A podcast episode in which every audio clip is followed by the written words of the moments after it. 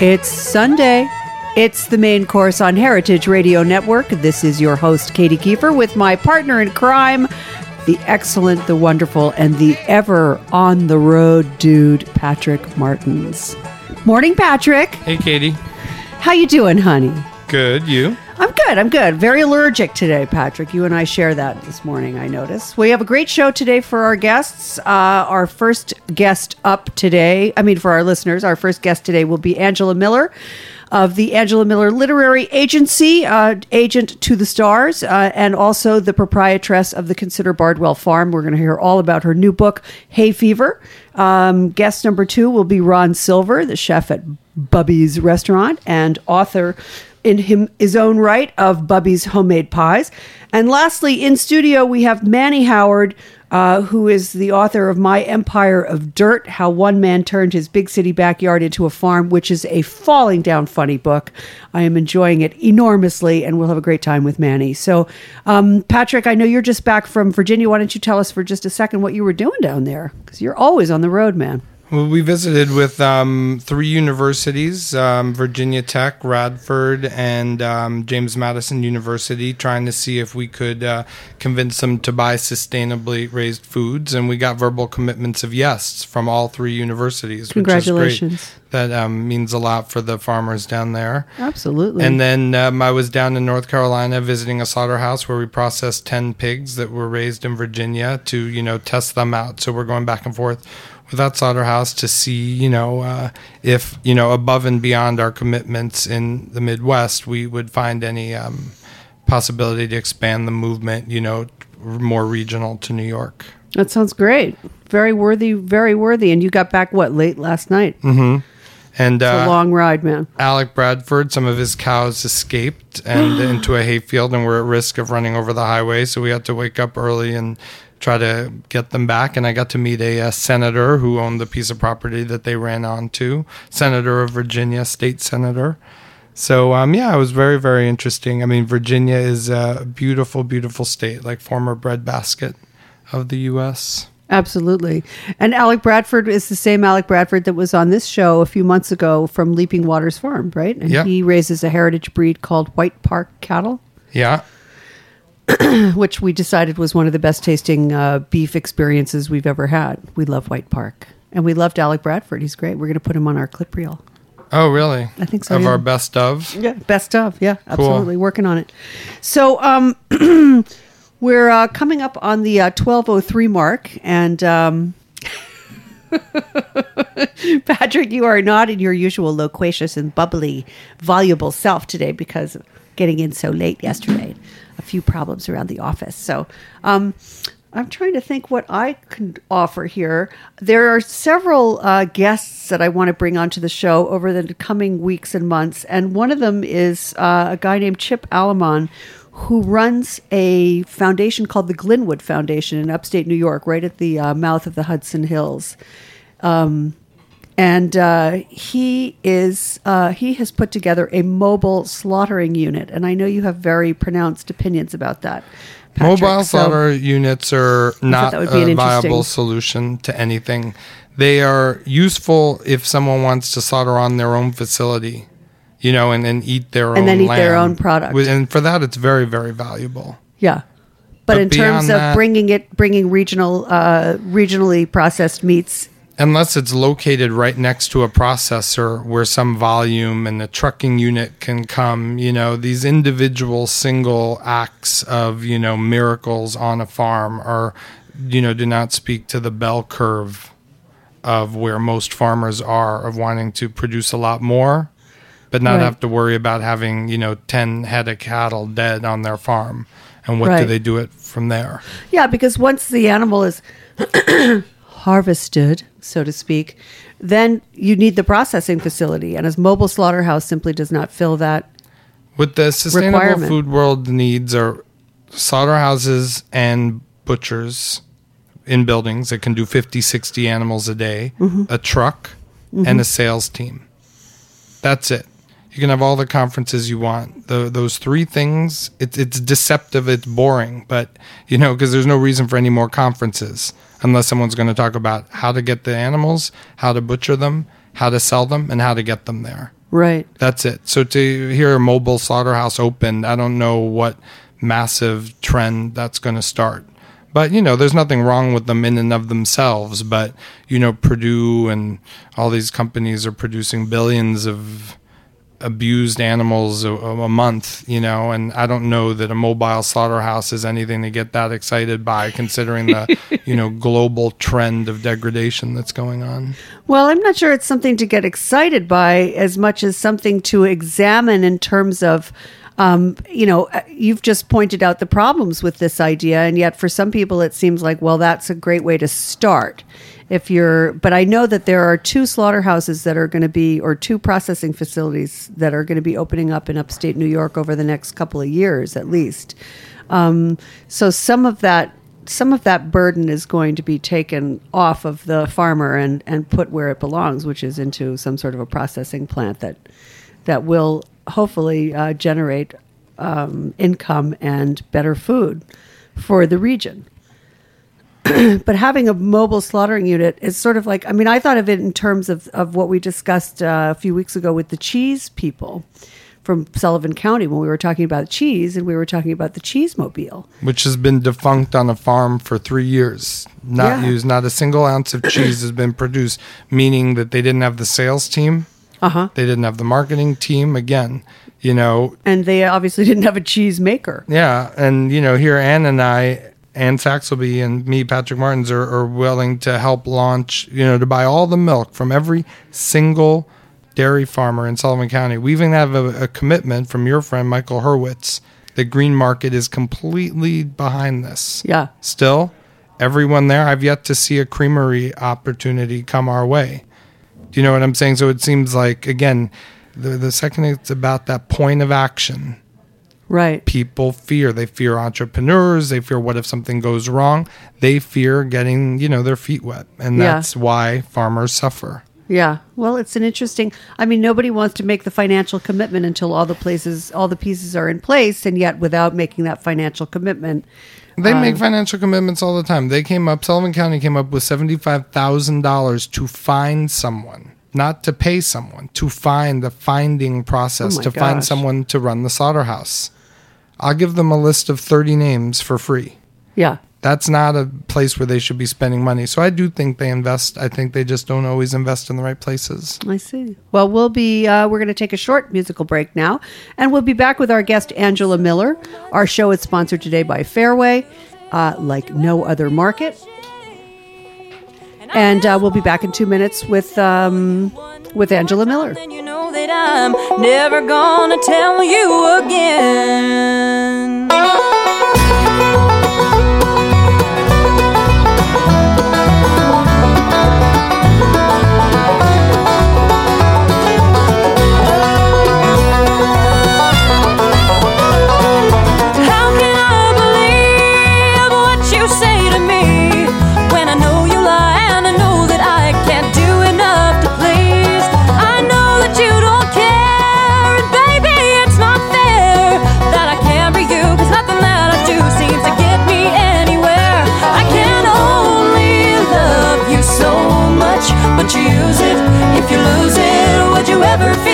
And I will only tell you one more time, you know that I'm never gonna. We are back. This is the main course on Heritage Radio Network. I'm your host, Katy Keiffer, with my partner in crime, Patrick Martins.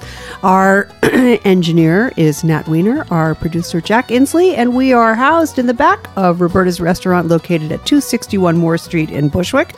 Our sponsor today is Fairway Market, and our guest is Angela Miller, a literary agent who turned farmer. And I was just absolutely fascinated by your story, Angela. I know you're you're there, right? Are you there, Angela? Yes, I am. It's a real pleasure to meet you.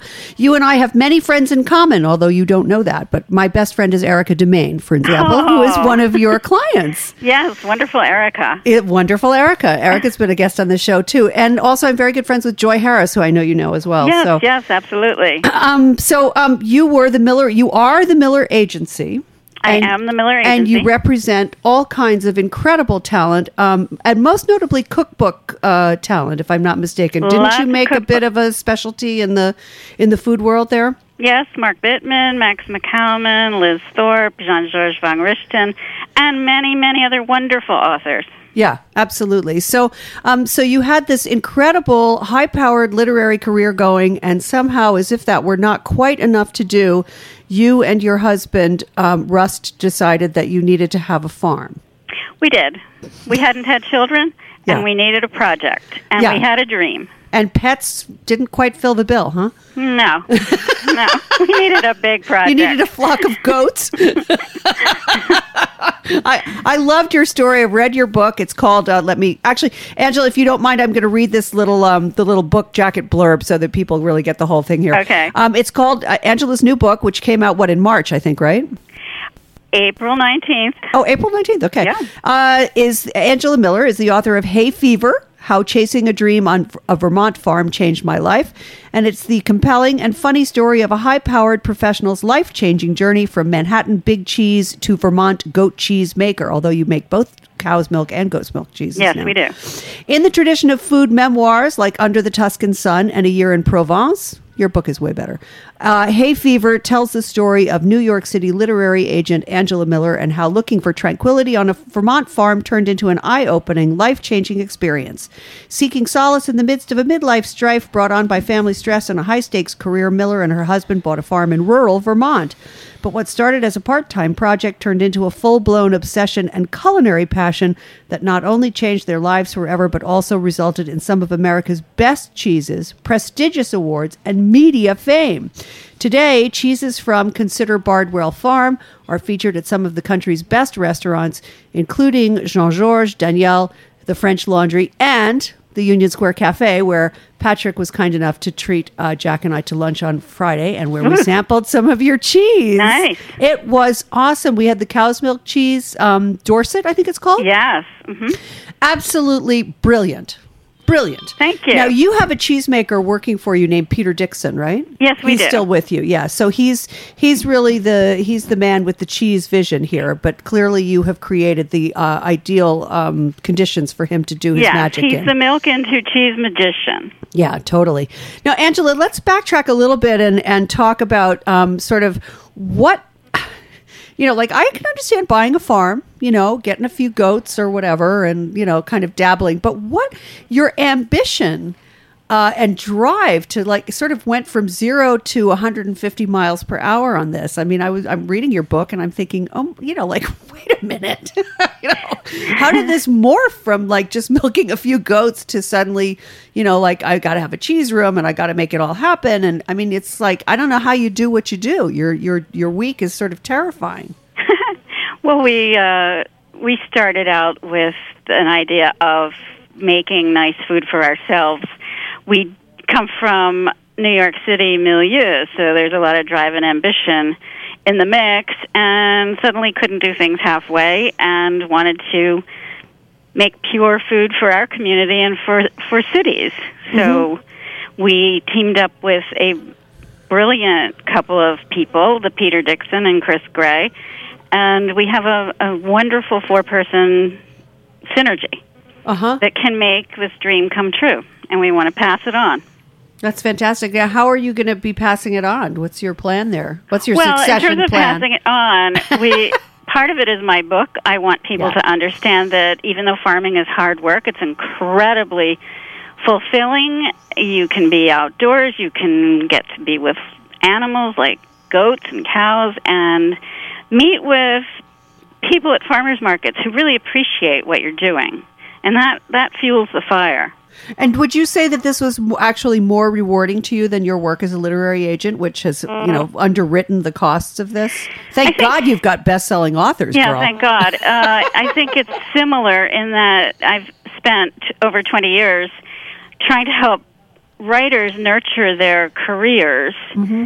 And it means spending a lot of time figuring out goals, managing publishers and contracts. It's so wide ranging being a literary agent yeah. that you know it it does entail similar skills in managing a farm. I would guess so. Yeah, no, I don't think that's an analogy that would leap to anybody's mind, but I can see how that would be the case. And I think farming has made me a lot sharper at being an agent because in farming you have to make life and death decisions quickly. Yes. Um, in publishing, we tend to be very polite and, you know, talk around each other. I think I've learned to be a lot more direct, find the point where confrontation is positive, Uh huh. and get on to the next thing. Yeah. So you've been able to to negotiate better contracts for your writers as a think so. result of your. There's less great. pussyfooting. You know, you got to make a decision and get on with the work. The goats are waiting. Let's go here. That's right. I love that. So what's been the what's been the hardest part about um, starting up the the whole sort of cheese whiz experience? What was the what was the biggest challenge about that? Because I too long to make cheese. Well, it was learning the how to create an infrastructure. There's a lot of machinery and propane and boilers and water and temperature and the we enlisted the help of the local inspectors which was a very positive thing. They worked with us to help set set things up correctly. Uh, but I, I had never heard of a vacuum pump or a compressor or a generator, and now I've had to step in and fix these these machines, and that's really hard for me. Yeah, I would imagine so. But you luckily have, are blessed with a husband who's a, a real Mister Fix It. So Exactly. Uh, the only thing is he's not there sometimes when everything breaks down. well, you know, you can't be everywhere all the time. I you know. he really needs to be. No, uh, Peter also helps other cheesemakers, doesn't he? I visited a few places in Sullivan County that says that Peter came in and uh, helped advise them on how to set up the creamery part. Yes, Peter's been a teacher and a consultant for a long, long time. He's had his own creameries, but he's a fabulous teacher. So he he goes all over the world. He's he was teaching in Shanghai last year. Um, he's just he goes where they need him, and he did h- consult with us in the very beginning to help set us up. Uh huh. Um, Angela, let's talk for a second about that. How did you guys decide what kinds of cheeses you wanted to make? Like, as you started out with the goat's milk cheese, and so you probably had like a nice fresh goat's milk to start, like uh, something along the lines of um, I don't know what you call those, like a pyramid or Well, you know, we- like one of those little bell shaped. Yeah. Yeah, we almost every farm that makes that uh, milks goats will make a fresh goat cheese. That would that would be your first access to cash. Yeah. It's a cheese that doesn't need to age to sell it, so it can go straight out to farmers markets and turn cash around for us. That was the very first thing we did, Uh-huh. and then we started to experiment with aged goat cheese. And Peter has created a product line, if you will, of uh, four incredible goat cheeses, one and uh, four cow cheeses, cow's milk cheeses. We have a partner farm called Jersey Girls, and Uh-huh. we use all of their milk from 18 Jersey cows. And we don't milk goats during the winter, so the cows milk, we make cheese out of cow's milk all winter long. I see. And then the goat's milk comes back into season in the Comes spring back when they into season in May. Uh huh. Um, what I, the thing, the reason I put this show together because after you, unfortunately, I was sorry you couldn't come into the studio because after you, we have Manny Howard coming on. You Ah. probably know Manny also, and um, and he has written, you know, a, a really hilarious book called My Empire of Dirt, and he turned his backyard into a into a farm. And I, uh, you know, my thought in putting this show together was, you know, here are these two sort of sublimely sophisticated, urbane, urban dwellers um, who got bitten by the the farming bug. Yes. But actually, your stories are really very different. Um, but at the same time, there is a certain similarity in in sort of um, opting to get your hands really dirty and to work really really hard. Um, which farming, you know, however much one might want to think of how cute it all is, it's there's really nothing cute about farming. No. It's it's really backbreaking work. So um, I thought it was interesting that that both of you were willing to take on that challenge, each in your in your you know very different ways there. And I, I wondered, you know, like when you bought your farm with your husband, I know you were sort of looking to opt out of kind of the sleek, groovy thing at I think it was Shelter Island or Yeah. something. Um, but did you really envision that it would go this far? far? I had no idea that it would go this far. I had to pinch myself almost every day for the last six years. And that's what I mean by the dream. Every single day, something wonderful would happen in our cheese development, you know, there were many difficult things that happened um, in terms of, you know, where's the money going to come from? Why is why don't we have water in the well today? But um, I always loved backbreaking work. You know, until until this cheese thing came along, I would run marathons every year. I Uh-huh. love physical labor and and figuring out how to push myself. Well, where are you from originally, Angela? Are you an urban dweller or did you grow up in the country? I grew up in rural Pennsylvania. My father's family were farmers, and when I was a teenager, my parents bought a small former dairy farm in Pennsylvania, in uh, Chester County, Pennsylvania, and we grew our own vegetables, and it was a it, it seemed idyllic at the time. I didn't have to have all the worries. Of course, I was a kid, Yeah. um, but I loved it, and I always wanted to get back to that. Amazing. I, you know, because I grew up in rural Rhode Island, and my parents always grew all our vegetables. We didn't have livestock, but I hated it. Oh, It's oh, I just "You're love taking me my out to shoes pick off and rubbing my bare feet in the dirt. Yeah, no, I didn't feel that way at all. um, I was just uh, before the before we introduced you as a guest, Angela. Um, Patrick and I were talking about a trip that he made recently with Ann Saxelby up to Sullivan County, and we were discussing the fact that at a certain point the government uh, bought a cheese, a sort of portable creamery, right, Patrick? Uh, Yeah, it was a cheese like cheese-mobile. It was actually Wow. started by a guy named Rick Bishop, who was a great uh, force in nature down there. And um, but then he left his position at Sullivan County as an extension agent or whatever. And then the basically, I think it was staying on someone's farm, not being used. Oh dear. Yeah, and it just I'm just wondering, like I, I was sort of intrigued by the fact that you were you were able to somehow understand what you needed to have and get it right the first time without even having the interim process of having a cheese mobile uh, come to your aid. And I was wondering how you had figured out all of that infrastructure that you really needed to do. Was that I that mean, was the fabulous inspectors in Vermont, the milk inspector Really? and the cheese inspector, who came down and visited us and they just gave you a list of okay, you have to have us this and this. showed us what all the regulations were. Luckily, my uh, my husband understands how to lay things out. He laid out a plan for the cheese room and the aging, and then they approved it and told him where things needed to be moved so you could wash behind them. But before we set anything in stone, they told us, and Peter Dixon came in several times as a consultant. Mm-hmm. So we had expert, and the inspectors are free.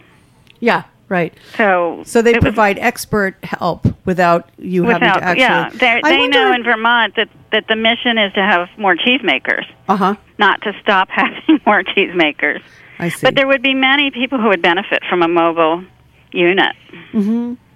so that would be something that actually should be, you know, encouraged and absolutely Yeah. It, young people I mean my husband and I had had full blown careers and we're earning good money but young people who want to set out in farming don't have that kind of financial support and they would really benefit from a little help from a mobile unit What advice do you give uh, young cheesemakers to not produce a cheese that tastes bad? Because you know it seems like there's a lot of cheese out there that you know you, it comes from a small farmer and you want to like it, but it just doesn't compete well with other like cheeses. Yeah, how come you're like for that instance that Dorset cheese, which was just I thought absolutely brilliant, easily the best thing we tasted on that cheese plate. What you know, how do you achieve that kind of depth and richness of flavor? And you know, I know it's all about the sort of the bacteria and what you're washing it with and stuff, but how how would somebody else um, you know go about creating that same kind of magic? Well, I think we're really lucky that we have this talented, experienced cheesemaker who has Yeah. taught for other young people how to make our cheese and work with him in the cheese room so we can make lots of cheese. But young people starting out, number one, Patrick, I know you know because of Ann, you have to have the palate. Uh, if you're just going to make cheese to make some cheese, then you maybe should make cream cheese or Right. simple, simple cheese. But to really achieve artistry, you need to be consulting constantly, and you get free help. Like the Vermont, Vermont Cheese Council members will taste for you and comment, and and you that Cheese Council, and I'm sure Wisconsin and California have similar um, associations, the members are really helpful Uh-huh. about flavor identification and what and what we do. is Say we make a batch of Dorset and it takes it's best at 90 days old. We take one wheel of it and we bore into it every few weeks and taste what's going on and make a and make sure the flavor profile is what we're trying to achieve. How do you how do you maintain consistency across batches? I've always wondered how cheesemakers do that.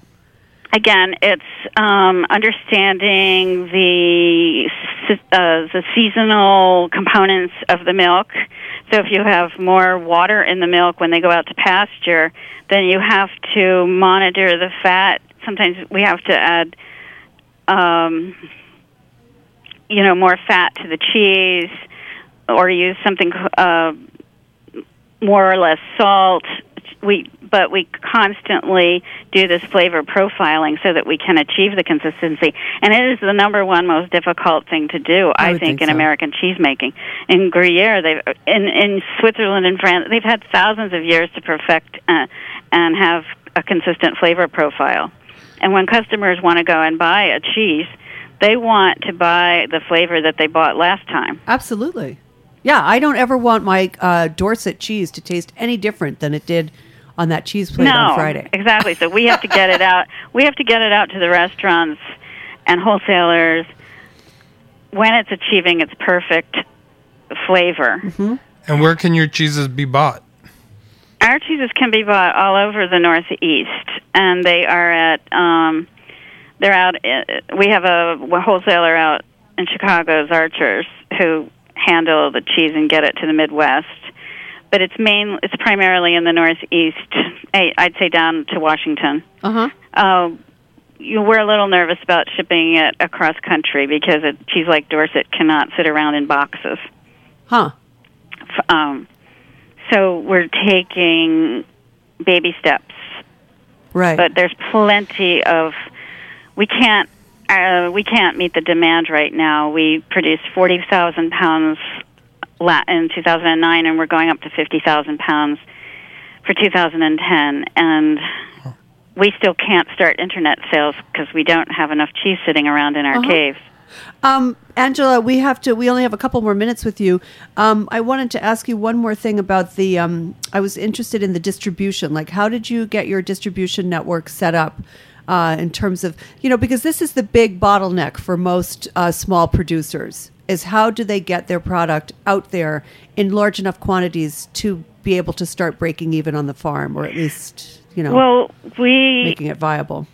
we were lucky enough to start winning major awards uh, through the world through the American Cheese Society competition Uh-huh.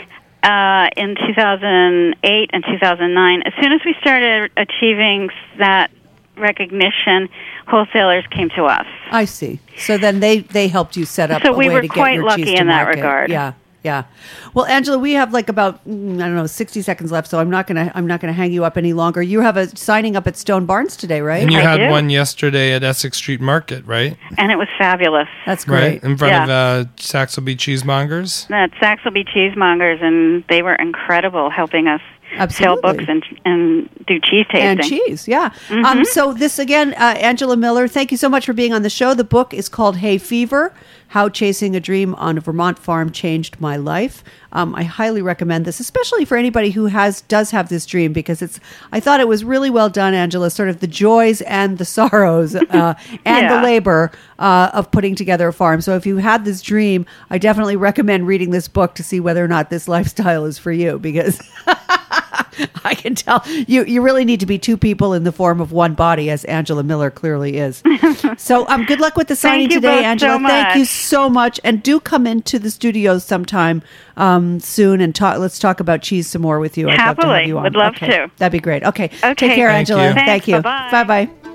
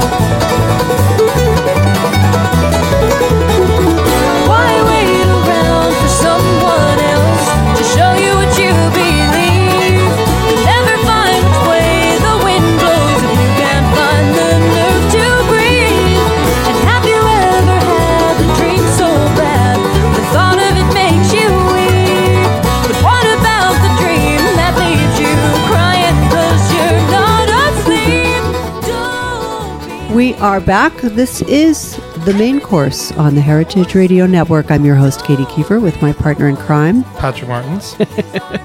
We are uh, engineered today by Nat Weiner and produced by Jack Inslee. We are located in the back of Roberta's at 261 Moore Street in Bushwick and sponsored today by Fairway Market. Our guest in studio now is Ron Silver. Thank you, Ron, for joining us today. Thanks for having me. Oh, it's a pleasure. And Ron, you're the owner of Bubby's Restaurant, Bar, and Bakery. That's right. And you have two locations in Manhattan, right? uh, one, one in in, Brooklyn. one in Brooklyn, and one in Yokohama, Japan. No way. Yes. Really? Why? They called me on the telephone. And they said, We want you, Bubby's? They They, said that. They love Bubby's and they want it. they love Bubby's. They want it. It's going great there. It's, it's pretty funny. God, talk about a dream come true. Did you like, spend a knew? couple of days there uh, a week, or how did you go? Did you go for the opening? Who did you partner with? Uh, well, I have uh, uh, a partner that's a, like a big restaurant group there, and uh, JR Railroad, which is a, bi- a big company there, Japan Railroad. That's mad. Wow. Yep. So you so actually that's an interesting little story. Let's hear the whole story about. So they call you. Somebody comes from Japan. They they they wind up in Bubby's for who knows what reason, right? And Right. what they loved your pies. Well, the Japanese seem to have a big thing for uh, American nostalgic things. Um, Huh? So they do love pie. They, uh, and the pies Who that doesn't love pie? I mean, Well, come on. exactly what's not to love. Yeah. And last year was the 150th anniversary of the Americans opening up trade Uh-huh. with uh, With Admiral Halsey.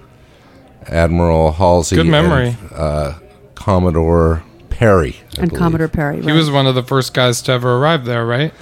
I believe he was a they First parked with five gunboats outside of uh, Yokohama and said, yeah. "Open up." Well, they had been open to trade prior to that in centuries Yes, earlier, and then that's they had closed their borders, and right. they had been closed for I don't know how many hundreds of years, but really quite a long time. Yeah, a couple hundred years. Yeah. So it wasn't until what year was it? Like 18. Well, 150 years ago from last year, whatever that is, Whatever that was. 1860. Yeah, something like that. Wow. Mm. The Japanese are so extraordinary, so amazing in so many ways. They are. Yeah, really interesting people. I love them. a lot them. of the chefs I asked, I, I- I said, "What's the most refined cuisine in the world?" And most of them say Japanese Oh, yeah. cuisine. Oh, I think that's really true. They're they're amazingly uh, detailed and and reverent in a, uh, in a very interesting way about reverent, food. obedient, uh, and very polite with their food. Yeah. They have very little space, so whatever they grow there is, you know, special. Well, I, I went to a um, food arts. Uh, actually, sent me to a uh, demonstration at the French Culinary Institute a couple of years ago, and I watched Japanese chefs make rice for two and a half hours and talk about it. And they had actually had constructed a glass vessel. Five thousand dollars it cost them to, to make this thing and bring it over to so that we could see the rice plumping up Wow. during the demonstration. They made it only for this demonstration, and it was really it was a total eye opener into the whole sort of concept of how the Japanese approach their food and what and what is important to them about it. Well, you know, it's it's amazing to me to see the difference between how uh, America deals with food and the Japanese. You know, getting all these sort of local ingredients and loo- looking around for um, sources for good farming in America is a, is a a challenge. Um, as as fun and interesting is, as it is uh, in Japan, most of the ingredients are like that. You know, the eggs are beautiful, the milk is beautiful.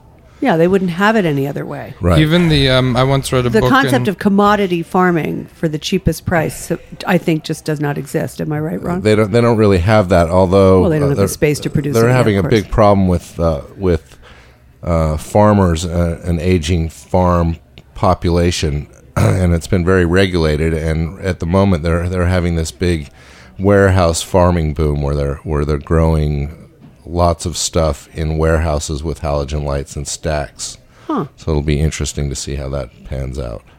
Sounds like a model maybe we could use here in the states. I once read a urban. book on uh, oben- bento boxes and Yeah. how, like in kindergarten, the elegance and organization of the bento box kind of spoke to how good the family was and how the teachers would almost judge the student via their parents and how they made the bento box. It's a real part of their social fabric. I mean, even something as simple as how you stack the food in a lunchbox Right. It's a, f- a far cry from the snack well. or the metal lunchbox. yeah, right. Well, tell us about uh, Or a Bubby's. brown paper bag. I mean, uh, I fell in love with Bubby's. I got there uh, for the first time a few weeks ago, um, and uh, they had this awesome placemat, uh, which had little snippets, uh, little like stars with a little bit of like a very short paragraph and a picture of all the different kind of terroirs or specialties that you embrace there. So, for instance, there was a little thing on um, Alice Waters, you know, and you explained to your diners on every single paper placemat. There's a little thing about I think some uh, hamburger place in Phoenix or, or Salt Lake City. Salt Lake City. Cotton Bottom. Cotton Bottom, um, and it was just so cool to see the whole kind of country represented through the lens of your menu. Um, anyway, it's a very special place. But tell us a little bit more about some of those Yeah, what kind of food do you visits that you've made around the country. Well, I'm I'm mostly with I'm mostly concerned with where our recipes come from and where our ingredients come from, and especially um, do my best to be a sort of you know repository for authentic regional American cooking. So uh, all of these little things that you see, you know, nachos, which you know n- now have sort of degenerated into the 7-Eleven pump your own cheese kind of situation. You know, once once you know was a was a an amazing little snack that I believe Howard Cosell discovered or at least made famous, Really? made by some guy named Nacho. Or what he called him, Nacho. I believe that's what his name Oh, was. okay, good. That was his nickname. Um, and you know, they're just really, really special little dishes all over the country. You know, whether it's in New England, you know, the obvious Like stuffies in New England? stuffies, uh, or you know, any number of little gumbo houses in Louisiana or uh, Texas barbecue. Or uh, I, I grew up in Salt Lake City, and they have the most amazing hamburgers there. It's a it's a great burger town. In fact, it was in the Times last year. uh, Really? all these burgers. They have this insane pastrami burger, and uh, Ron, do you know about the New York City Food Film Festival? Do you know George Motz? well, I, Hamburger America? I I don't know about that. Oh my God. I, believe he called me a couple weeks ago. I wouldn't be surprised because Yeah. we're organizing the fourth annual New York Food Film Festival, and that is exactly what this festival is about. It's celebrating these real regional gems of food and recipes. Right. And people send their films in, and you know, and then they serve the food.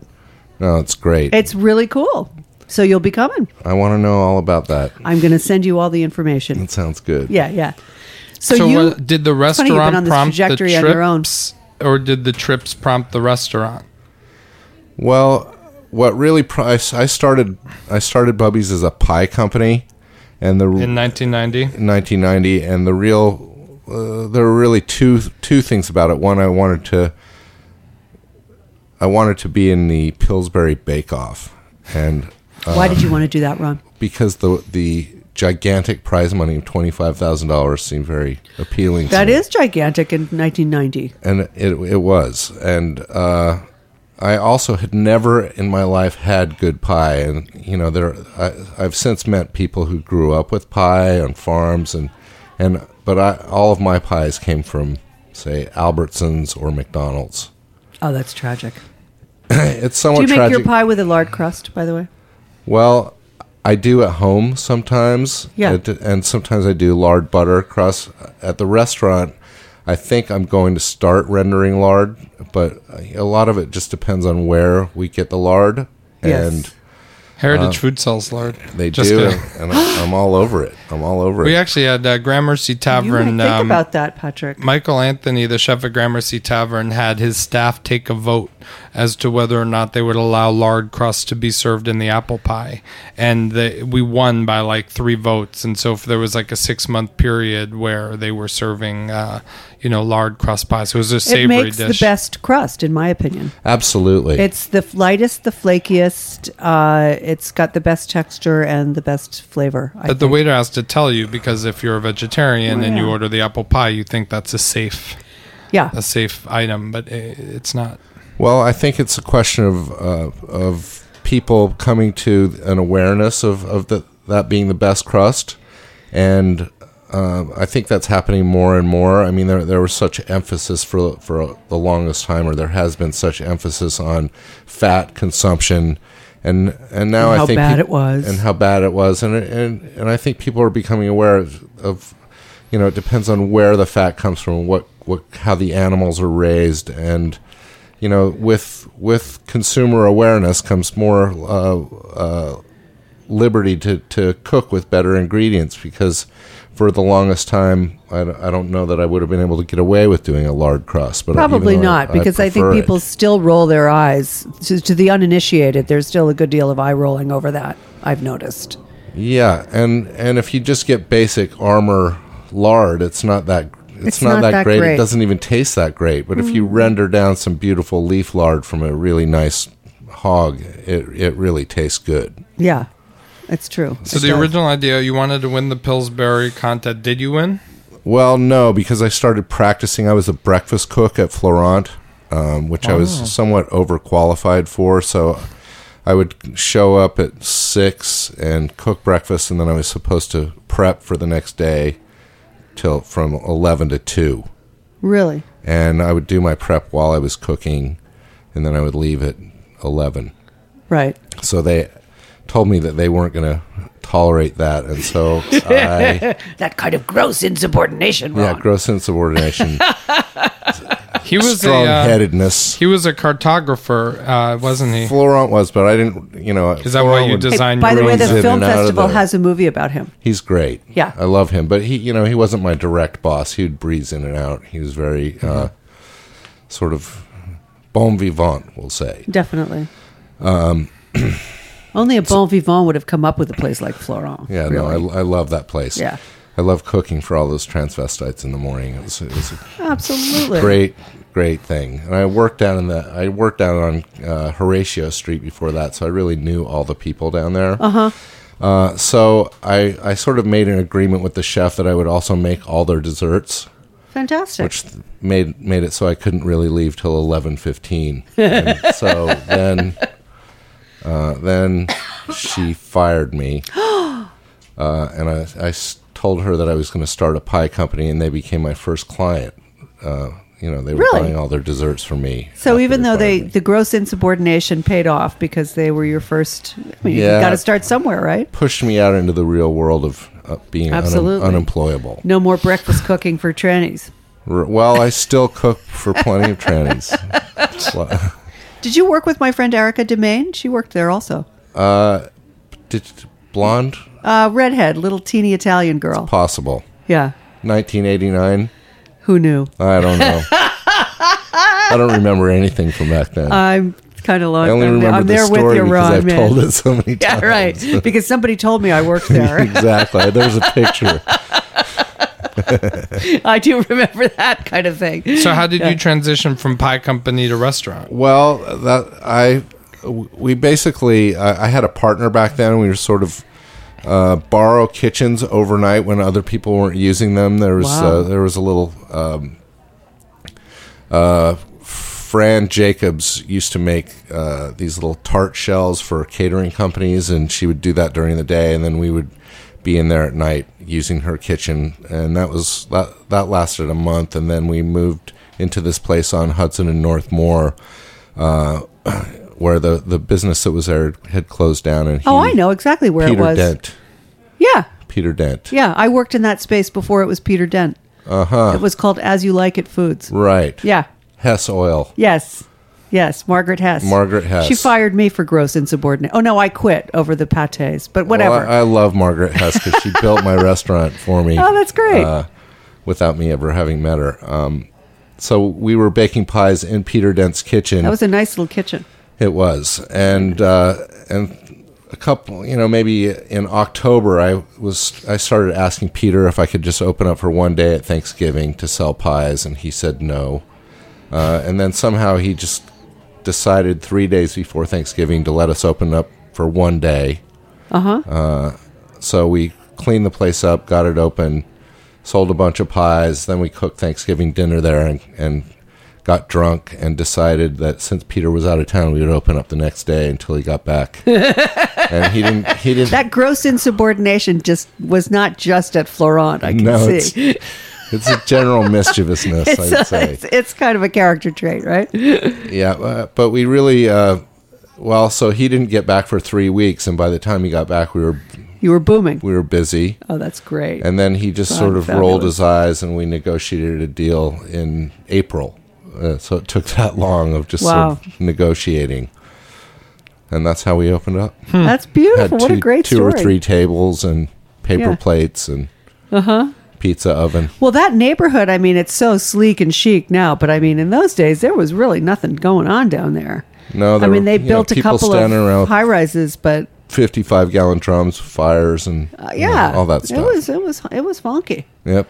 Mary Cleaver was right around the corner from there, there too. She too. was. and so was uh, was it Trois Petits Cochons? Was right down yeah, the street right on North door. Moore. Right yeah. next door. They had a restaurant. No, No, they had that a- was their warehouse. yeah, Oh, I see. Yeah, Because the one of my but Cleaver favorite was working out of her loft. yeah. One of my favorite restaurants, D'Artagnan, had a restaurant on 48th Street uh, between 2nd and 3rd Avenue, which was all their kind of cured stuff. I didn't know Oh, that was great. I loved that. they That had, was a Ariane's medieval restaurant. night and, yeah, uh, so um, now it's a very nice place. It's I want to talk a little down. bit about the, you know, how you get to source such great ingredients and yet still keep your menu so cheap. So, talk a little bit about the history of the food at your restaurant, how it's evolved, you know, the trends, what it was at the beginning and what it is now. And I mean, it's a real inspiration, I think, on how to buy great food and not have to charge an arm and a leg for it. Well, um, you know, my first menu, the first day that we opened after Thanksgiving, we were serving Thanksgiving leftovers, uh, sandwiches, turkey sandwiches with stuffing and cranberry sauce. Um, I've always really tried to make everything from scratch, and um, also I've tried to keep my prices as low or as reasonable as possible. Um, and you know, it's really my goal to keep you know keep my menu items under 25 bucks if if possible so Can I ask you a question about that? Is it cheap? I know you make your own soda, you make everything yourself. I mean, so many things. Is it cheaper to do that or more expensive? well some things it's cheaper to make the, the soda is cheaper to make because we just buy a bunch of you know we buy everything and make big batches of it uh, but you know some things are a lot more expensive it's it's it's you know four times the price to buy local eggs the milk is a little more expensive the meat is a lot more expensive you know the- Sorry. Well, not just not just heritage meat, but also you know Slope Farms meat. It's you know like, uh, I mean the the biggest thing that I sell is hamburgers, and so I I could get burger from some you know basic feedlot meat for seventy nine or eighty nine cents a pound, and you know I pay you know four fifty to five fifty a pound for this. Um, so uh, I guess the answer to that is by making a lot of things from scratch. I sort of cut out some middleman, and uh, you know it, it all works out in the end. Um, and we also have a we have a good clip of, of people coming through. You know, we feed anywhere from four or five to five thousand people a week, Wow.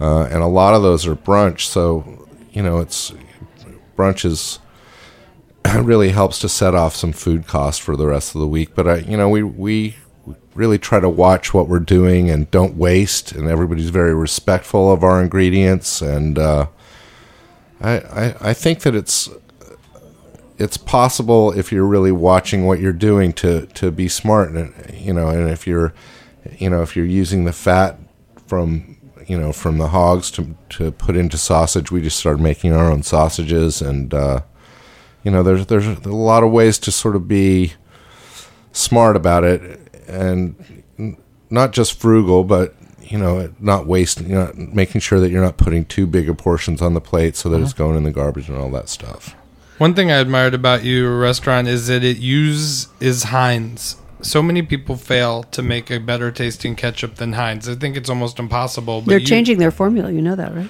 well um, they're putting they're taking out some of the Taking out salt some of the salt. i think that's not gonna be the same. it's lame Well, I you mean, can add let's salt see. to the thing i guess he makes uh, he buys Heinz's organic ketchup, Mm-hmm. which is one of the only ketchups I've ever tasted that's better than the actual Heinz. Well, the funny thing about it is that they, you know, instead of using corn syrup, they use sugar, which is what they used before. Of course. people start. So it, it tastes like old-fashioned Heinz ketchup. It's, I mean, the fact that it's organic doesn't matter to me at all. Mm-hmm. Uh, but it, it tastes really good. It tastes like ketchup. It's a lot cleaner than this, you know, regular Heinz ketchup that's got.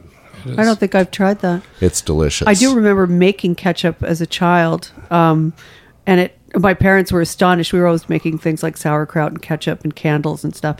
And my parents were astonished to find that it was like six bushels of tomatoes made about two bottles of ketchup. I mean, it's like the rendering process. I mean, you cook those babies way down to get that thick, you know, delicious condiment. Well, It's- I've I've I used to make my own ketchup, and I've never found that I could come up to the you know to the comparing with standards. Yeah, Really? You know, they have I mean, I- 57 ingredients in it. Yeah. I mean, yes, just because it's mass produced. I've always admired the Heinz uh, ketchup bottles for never breaking, considering how Oh, hard yeah. you have to pound it to get the ketchup out. Yes. yeah, you don't want to get hit with one of those. No, definitely not. Um, well, that's very, very interesting. And uh, what else? I mean, then your menu today is, um, you know, you have it's a barbecue component. I mean, that's hard and unusual to do barbecue, right? I mean, Right. in the city. What Well- style of barbecue is it? We do a, a few styles of barbecue. The first barbecue I had was in Austin, Texas, and I, I was just back there uh, in February, and it is they make some good barbecue out there. Um, but I also competed in uh, Memphis in May whole hog cooking, which is a a real eye opening experience. What was the Uh, cash prize for that one?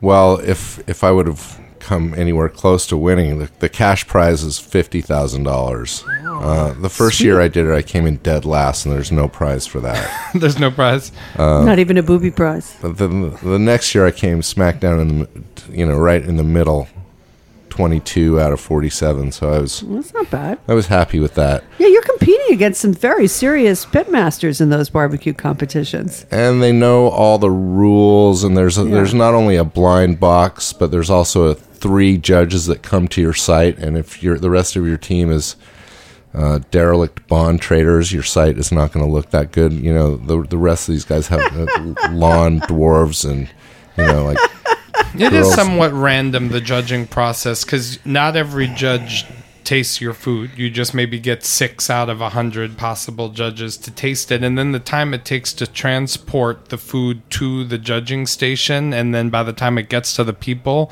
I mean the the, the components of it change a bit. right but then the, these big rigs can fit three or four Yeah. hogs on their you know so every time a judge shows up they can pick the most beautiful hog and take the best part whereas if you are uh, you know if, if you've got a little rig and you're just pulling out of a you know one one animal then you really don't have a chance Well, um, this has uh, been great. I hope you can stay. Do you have to because we have another guy coming in, and uh, we could maybe transition. Uh, we never really talked about your farm upstate, and that's kind of one of the themes of the show. Our next people- guest is Manny Howard, who uh, wrote a book called My Empire of Dirt about his backyard farm in Brooklyn, which Oh. was kind of, I wouldn't say a dare, but it was an assignment. And it became a total obsession. And Uh-huh. That it's sounds a great. Completely hilarious book, which I strongly recommend that everyone buy immediately.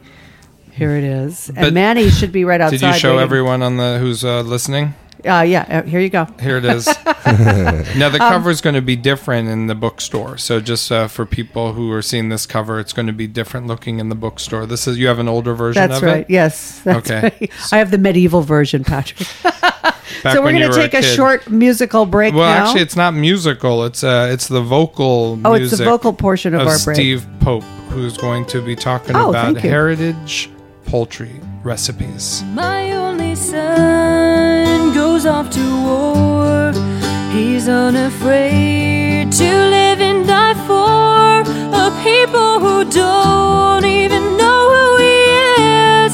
And I understand now just what you did. Cause this is my son, my only son.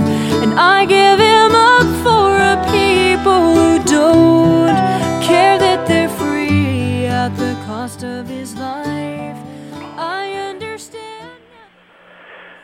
is Steve, Chef Steve with Good Shepherd Poultry here in Kansas. Going to talk a little bit today about brining chicken, something that people have been doing for centuries, it seems.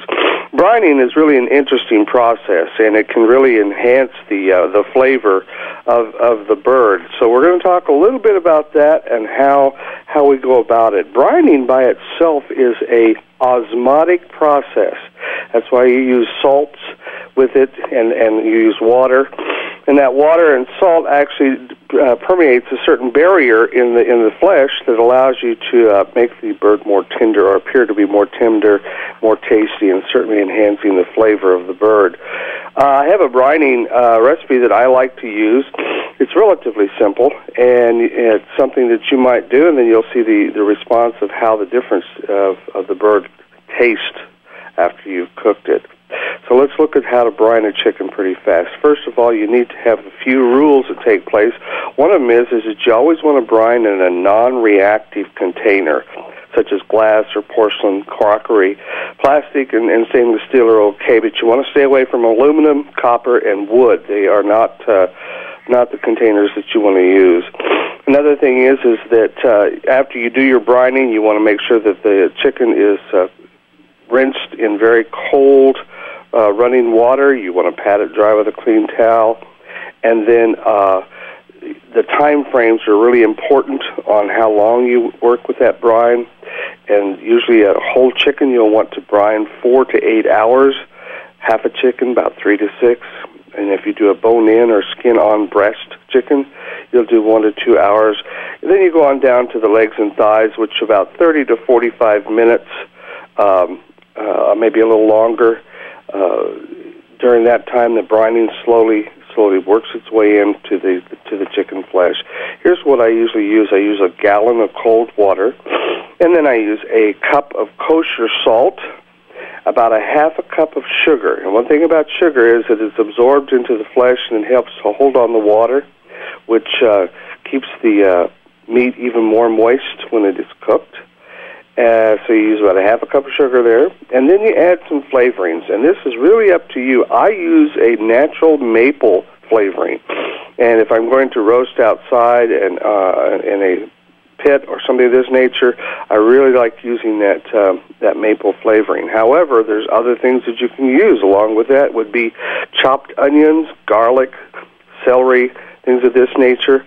Uh, you can also uh, use your typical herbs, things of that, such as marjoram or thyme and sage.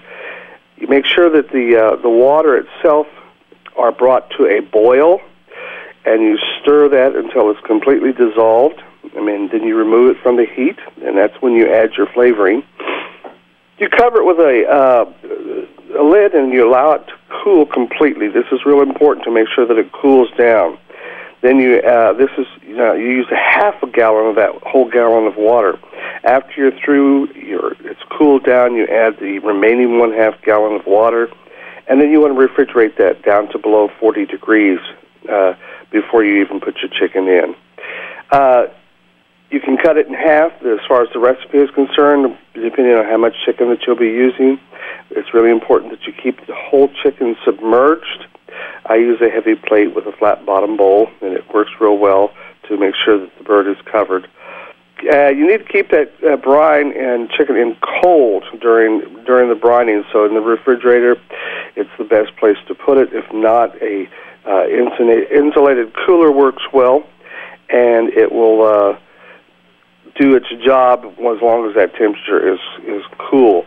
A lot of things that help with brining are making sure that you have good, healthy birds that are uh, ready to receive that, that the skin is intact on the bird. Of course, we feel that the heritage bird is the best if you're going to do this. It is uh, gives an uh, increase in the flavor, and it helps retain all those wonderful juices that we uh, that we look at. Osmotic process is what we're looking at here, and it's very interesting to see how that works. I'm not going to go into the whole. Um, process itself as far as the, the scientific approach to it, but it's been done for many years. Uh, People do it a lot of times for Thanksgiving or holidays with their turkeys, but uh, it makes it kind of nice to be able to do that with uh, just your uh, non-holidays when you're making one of your best chicken recipes. The the thing is, is that uh, a lot of people think that you can absorb a lot of salt into that, and if you have the right proportions, you will not absorb a tremendous amount of salt or have a too salty flavor on those birds when you do when you do that. It's uh, one of those kind of things that is is uh, a balance. You have to follow the instructions, and you can also find those instructions on my website, which is www.heritagechef.com, and uh, gives you a little bit more information about the brining process. I'm going to talk a little bit about a recipe that I really, really like, and it's an interesting recipe because it uses some combinations of, of different flavors that are not normally in um, in uh, a regular recipe, and I'm going to give that to you. It's uh basically it's called cowboy chicken, and what you want to do is um, cut the chicken in half down the center so that you flay it open and spread it open flat, and you make a rub. And this rub is just great. You use two tablespoons of kosher salt.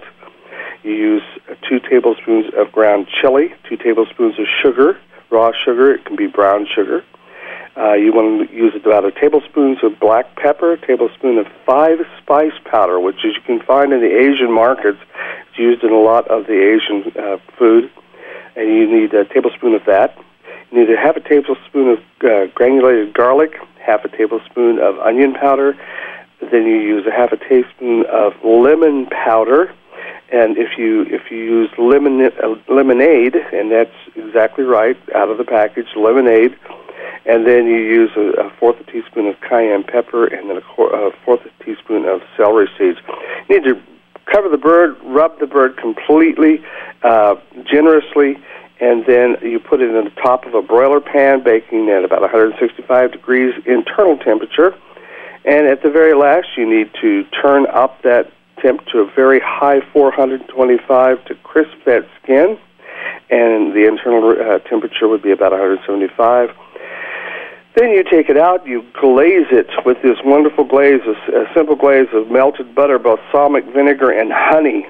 And you uh, put it back into the oven, let it uh, rest a little bit uh, after about 10 minutes, and get ready to eat something that's very unique in flavor, very tasty. So this is uh, Chef Steve giving you some information about brining today. I suggest you try it, and like I say, you can go on our site, which is www.heritagechef.com, and enjoy cooking. See you next week. Love is blinded, so was I when I fell for you. You lit me up with all those fancy words, just like a fuse. Filled my head with love and lies, a memory can't erase. Not long before you're done, a mud had blown up in my face. You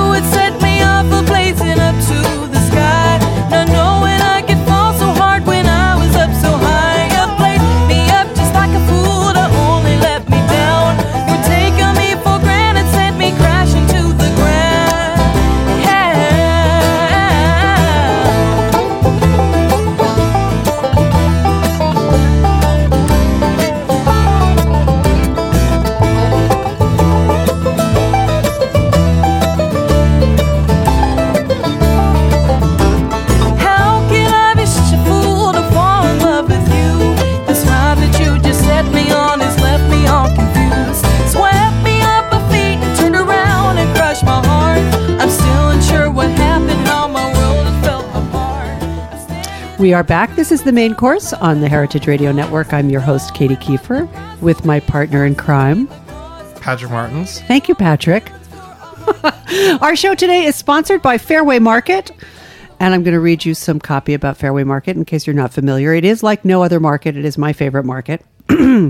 what do you have in Westchester, Pelham, to be specific, that offers you free parking and under one roof the most the most enormous selection of organic fruits and vegetables, organic and all natural groceries, the finest butchers, and prime and grass-fed meats and poultry on earth, the most expertly chosen seafood, olive oils, cheeses, and the lowest priced national brands of standard groceries. You have Fairway. It is like no other market. Fairway is opening in Pelham on Wednesday, the 14th of April. So that opened already. And for more information on this market and on their other locations in Red Hook, uh, in um, 74th Street in Broadway and 135th Street and Broadway, or 12th Avenue, 125th, 100. 27th. No, Like it goes for miles. It's like 131st or 127th to 134th. you read that like an expert. That was a test, Katy. You passed. Thank you. I know uh, my next career is going to be doing voiceover just so I can actually make some money before I die. Anyway, for more information, please go to www.fairwaymarket.com. And uh, in coming weeks, we have uh, Steve Jenkins who will be joining us for another little primer on cheeses, olive oils, his new obsession, and uh, just the grocery business in general. We, we look forward to welcoming Steve back. We have He's some a great supporter. guests. Yeah, we have some great people. coming Marion on. Nestle, Joan Gussow. Joan Dye Gussow, Yeah. Amanda Hesser. I know you, Patrick. Unlo- he, he unpacked the Rolodex, and all of a sudden we've got these celebrities coming on. It's like you know, it's it's really it's overwhelming. We have um, Michelle Obama and Michael Pollan That's uh, right. calling in. No, we don't. That'd be cool. I bet we could have Michael Pollan calling in. You know him. Well, he should come in. Anyway, our guests today are um, we've been we've been going for a sort of a rural no an agrarian lineup today. So our first guest was Angela Miller with her uh, book Hay Fever about uh, not not chucking the life of the high powered literary agent, but actually fitting another completely different life of being the proprietress of Consider Bardwell Farm in Vermont. Uh, where she produces award-winning cheeses. Um, we have Ron Silver in the studio today, who um, just wrapped up the first segment with us and is about to uh, come back for our second segment. Um, Ron is the owner of Bubby's Restaurant and Bar, bar Restaurant Bar and Bakery. Um, he has three locations, including one in Japan, improbably enough. And uh, now let us welcome to the studio Manny Howard. It's the first time you've been on our show. Um, Manny Howard is a uh, longtime food writer. Um, we have uh, quite a few friends in common, I suspect. And um, he is the author of the new, newly released, newly published My Empire of Dirt How One Man Turned His Big City Backyard into a farm. And i'm just i'm going to read a little bit of this copy just to give it some context because the story is so bizarre and improbable that it, it does need some kind of um, explanation. For seven months manny howard a lifelong urbanite woke up every morning and ventured into his 800 square foot backyard to maintain the first farm in flatbush brooklyn in generations. His goal was simple to subsist on what he could produce on this farm and only this farm for at least a month. The project came at a time in Manny's life when he most needed it, even if his family, and especially his wife, the unbelievably beautiful and apparently inexhaustibly patient and loving Lisa, who I just met outside with the two beautiful children. I mean, I don't know how this woman did this. you would have been six feet deep, baby, had you been mine. anyway. But a farmer's life he discovered after a string of catastrophes, including a tornado, countless animal deaths, natural, accidental, and inflicted, and even a severed finger. Let's see it. It got better. Whoa, that's gnarly though, man. Awesome. It's a toe. Funky. For our listeners out there, it's the fifth digit they should be the fifth concent- digit, and focusing it's, on. That's it's right. a fascinating sort of lumpy uh, thing now. Really interesting. But you know, come by honestly, Manny. Come by it very honestly. Table saw. One honest table saw. Does it? Can you Beauty, feel That's it? all it takes. yeah. Um, it actually. Uh, Well, it came off and then they reattached it. well, it was swinging by this part, which is where the nerves and the actually major blood How vessel cool is was. that? so that's lucky that it didn't sever. Uh, yeah. I don't know. It had I mean, some nerves. Well, that was the still? good Lucky. part to keep connected. Yeah, if you're going to keep something connected, that would be the part. Although the knuckle part is the, a drag. If it gone through the bone, apparently I'd be in better shape. Oh well, You know, yeah. I just broke my finger. So C'est la vie. I understand. that one that much. Yeah, it's amazing how often it gets caught in my pocket when I out of my pocket. it's all Anyway, very visual though for radio. Uh, My Empire of Dirt is a ground level examination, trenchant, touching, and outrageous of the cultural reflex to control one of the most elemental aspects of our lives. Actually, I'm going to backtrack a minute because the easily, to me, the most interesting part of this book, um, aside from the hilarious uh, tone of it and the unbelievable misadventures that you had was um, your politics about it, which I or the sort of philosophy about it, which I really appreciated. And I'm just going to read this little bit here. Um, the impetus, let's see, the impetus for this project began as an assessment of the locavore movement, We now think more about what we eat than ever before, and we were talking about this earlier, Ron. Um, buying organic for our health and local for the environment, and often making those decisions into political statements in the process. And that's something that um, you know Patrick and I have talked about a lot on the show. That sort of you know if it's not the very best it can be, and it's local, then shouldn't we still be looking for the very best there is, even if it's grown in Yemen, as you famously said about apricots? Um, I think it's Yemen. really, Yemen. Jack? Is it Yemen or Yemen?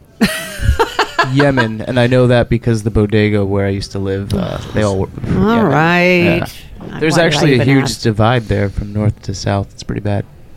Oh yeah. Well, anyway, let's not get into the Yemenite politics here. But anyway, so Manny, tell us. Let's okay. So so now I've, I've given you this ripe intro, Right. Um, including uh, discussing your dissected, bisected finger there. Uh, so what was the most challenging aspect of this project? This was an assignment for New York Magazine, right? Yeah, that's right. It started as a, a you know a good old fashioned New York magazine thumb in the eye to locavores everywhere, um, and quickly, I, I, pretty much as soon as I started it, um, I forgot everything about the assignment. What was the assignment originally? Well, it was. Our I- got a phone call from uh, from an assigning editor, um, who said magic words to any freelance writer was just came out of an editorial meeting, and we've got the perfect Manny Howard story story for you. Uh, do you have a backyard? Um, and I said yes, and they said, and she said, uh, "Will you turn into a farm and live off it for at least a month?" And I said yes, because it meant not hustling magazine stories for at least seven months by my, I think, ambitious math. Um, and I also negotiated for an unlimited expense account because I didn't know exactly what it would cost to uh, turn my backyard into Yeah, a no farm. kidding. And how much did it cost, by the way? Eleven thousand dollars. Eleven thousand dollars to transform eight hundred square feet. It's 800 square feet. Okay. yeah, That's so right. that's twenty by forty. and then a garage. I have, I have a um, uh, where we live in Flatbush is uh, we have a driveway which I used also and and a garage. So that was the barn turned into the barn very quickly. and, and a front yard. Yeah, Yeah. um, and I and and you uh, had a rec room in the basement, a rumpus room, The as they used to call them, a rumpus room where you did uh, grow lights or something. yeah I um I, I killed thousands of seedlings in the in, Yeah, I mean, now, Manny, what training did you have for this project? I mean, you were, I mean, you were as at sea as I would have been.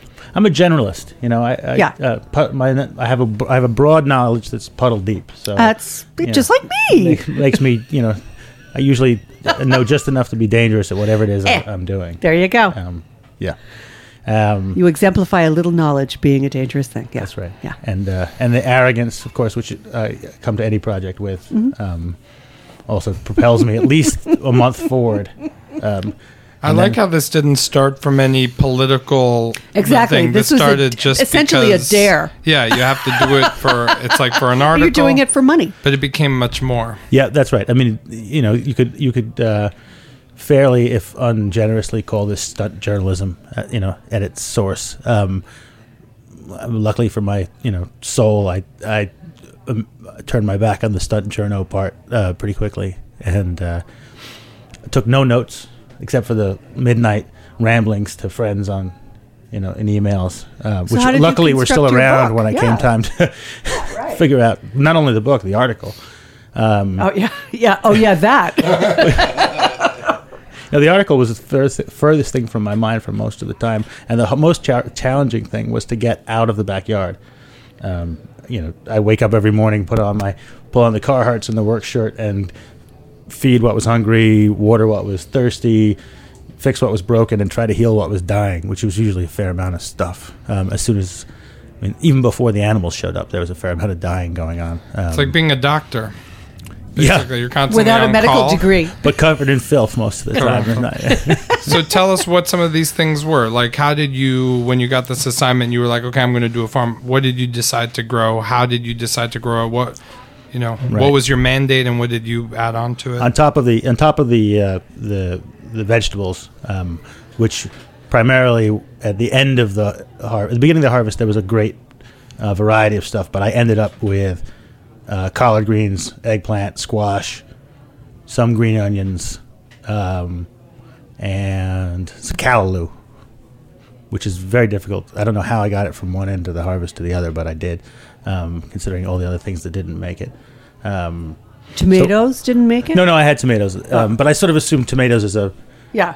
baseline. Right. Although that's you know making any assumptions in this situation was is the, was the wrong thing to do because I also assumed potatoes and uh, they were a horrible uh, They were a and tragic failure. Um, A tragic failure. my, my you know the the the food stuff that's uh, uh, seen populations through famine since before recorded time.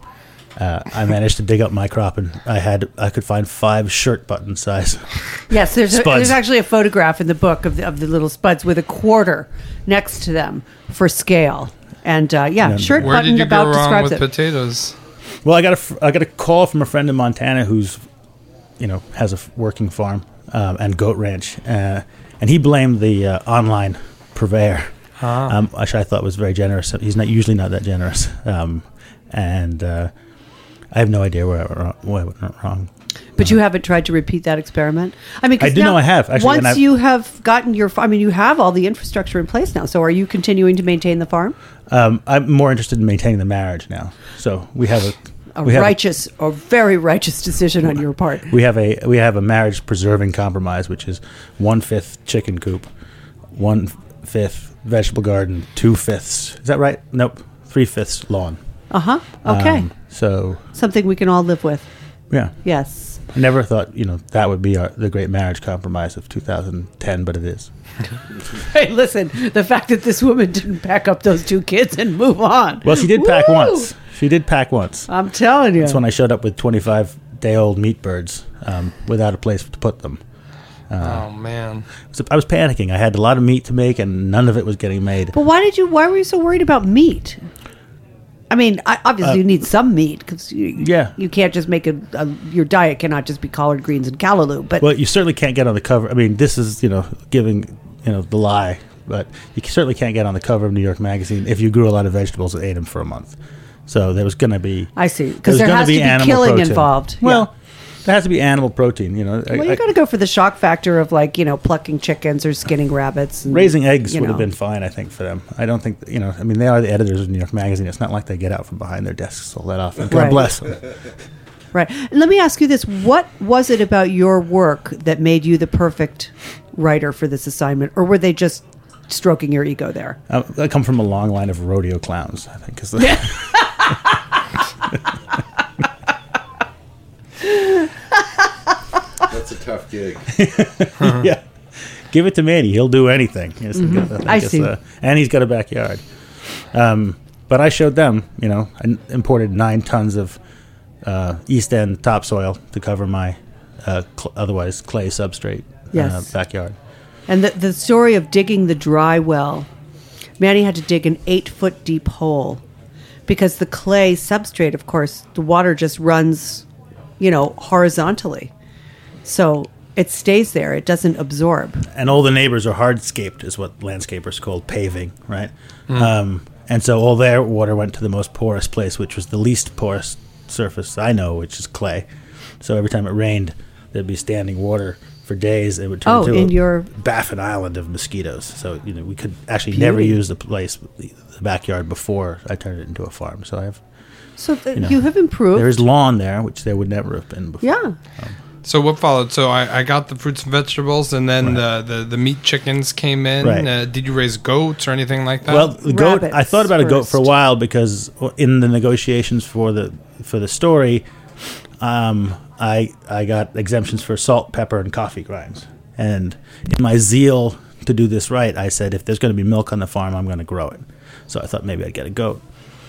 Uh, I ended up drinking a lot of black coffee because I thought that I'm a little attention challenged, so easily distracted, and I thought if I let, had a goat back there with all the vegetables that I was planning to eat, and dangerous. I, you know, the That phone rang or there was something shiny in the corner, I would uh, lose most of, you know, most of Yeah, most of I your crop. Yeah. So no goat. Uh, the first attempt was a, a tilapia pool because tilapia being the cockroach um, of Of the aquatic world. of the aquatic yes. world, and the you know, and therefore the favorite on restaurant menus everywhere. Um, And should be. I mean, sure, if you can raise something in a fetid puddle, Yeah. You can and sell And it it for won't nine dollars a you. pound. You should Yeah. you should More do it as often, it. uh, you know, early and often as possible. Uh, Yeah. Your shack.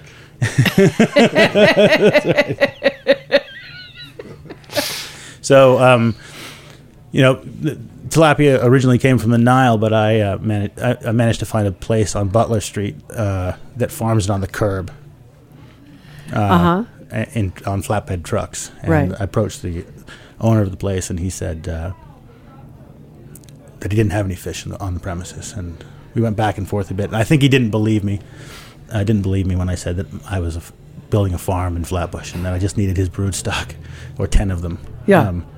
at retail price. Um, I think he figured I was law, Johnny Law of some kind. Well, that another. happened to you quite a bit because uh, you described going into the um, the store that sold the hydroponic equipment, and um, he's wearing sort of uh, in this description. Manny is wearing a Miami Vice outfit, um, which I'm really disappointed that you didn't come in with a Miami Vice outfit today. I, I should have asked you to please I wear don't that. know what got into my head to But he, he goes into the shirt. store with a Miami Vice outfit, and, and he's he's asking all these random questions about hydroponics, which clearly indicated that he was a narc, and he was appropriately uh, responded to.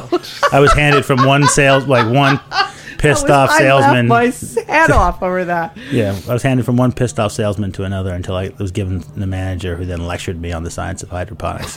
Which So, you didn't want to know anything about, but you just wanted the I just wanted to grow broccoli, man, as quickly as possible. I mean, They would say, "What do you want to grow?" I don't know. vegetables. I don't care. What grows? What grows fast? And like, how about that rig there? It looks like it fits inside a pre-war apartment um, closet. Like, it does. It's like, what do you grow in there? It's like.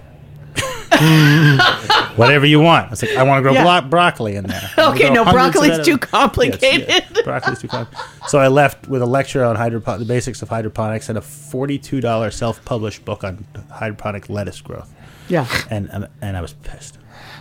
yeah. Um, but then I so I so I gave up on uh, tilapia after I was chased away for about three weeks um, by my friend on Butler Street, and then I moved straight to meat rabbits, Yeah, um, following the great tradition of meat rabbitry, that was that was a painful episode. and uh, Why is that? Because what was painful about it?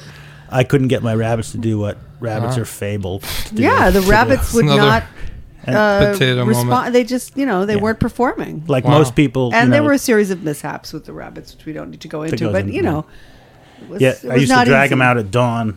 And on this, everything was two stories because in New York we build up because we can't build out, right? So everything was high, including the chicken coop. And I drag them out into the early morning light because, like everybody else, rabbits apparently like to do it first thing in the morning. Um, and I'd stand there, introduce the bucket to the dough, cup of coffee, standing there in my underpants, waiting for them to do it, and they just wouldn't do it. Over and over and over and over again. Well, which then Maybe turned because you out were that one of your- watching. well, I, I tried No. that. Actually, I did. You know, I mean, after a while, I thought, ah, so I'll look, I'll protect, you know, I'll use. I need to hook up Peripheral vision. camera Yeah. Yeah, something. but then it turned the out that one of them was you know? really old. Yes, That your the, the, the old dough gray was sort lady. of the I got- equivalent of seventy two. Oh my god! I got sold a retirement home rabbit, and you know, who was described to me as a good mother, which I should have thought, you know, that like, could have been a warning decent, signal. good good mother. grandmother. Yeah, and the other Oh, ones were not God. very good mothers. They mostly ate their children. Um, Yes, that was that must have been very upsetting. Yeah, especially since Lisa and my daughter Heath were the only people to witness it. Oh, my Actually, I think Lisa knocked Heath to the ground so she wouldn't yeah. see what you know was going. on. Meanwhile, she was gagging herself. Um, I think uh, Jack was signaling to me a minute ago we need to take a short break here, um, but we'll be right back with Manny Howard and Ron Silver and more on um, My And Abe Empire of Dirt and Abe Silver.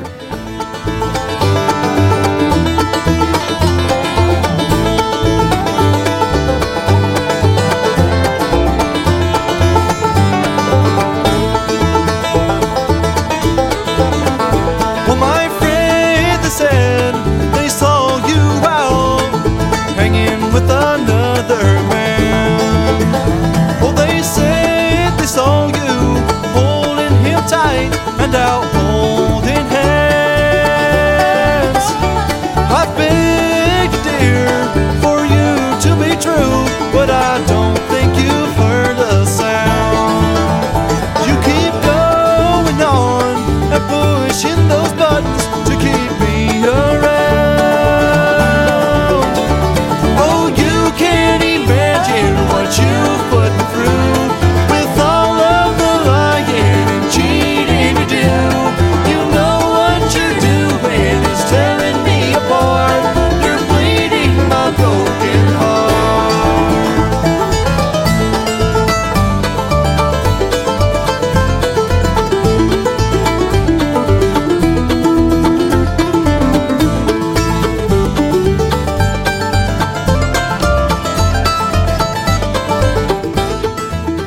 back. This is the main course on Heritage Radio Network. I'm your host, Katy Keiffer, with my partner in crime, Patrick Martins.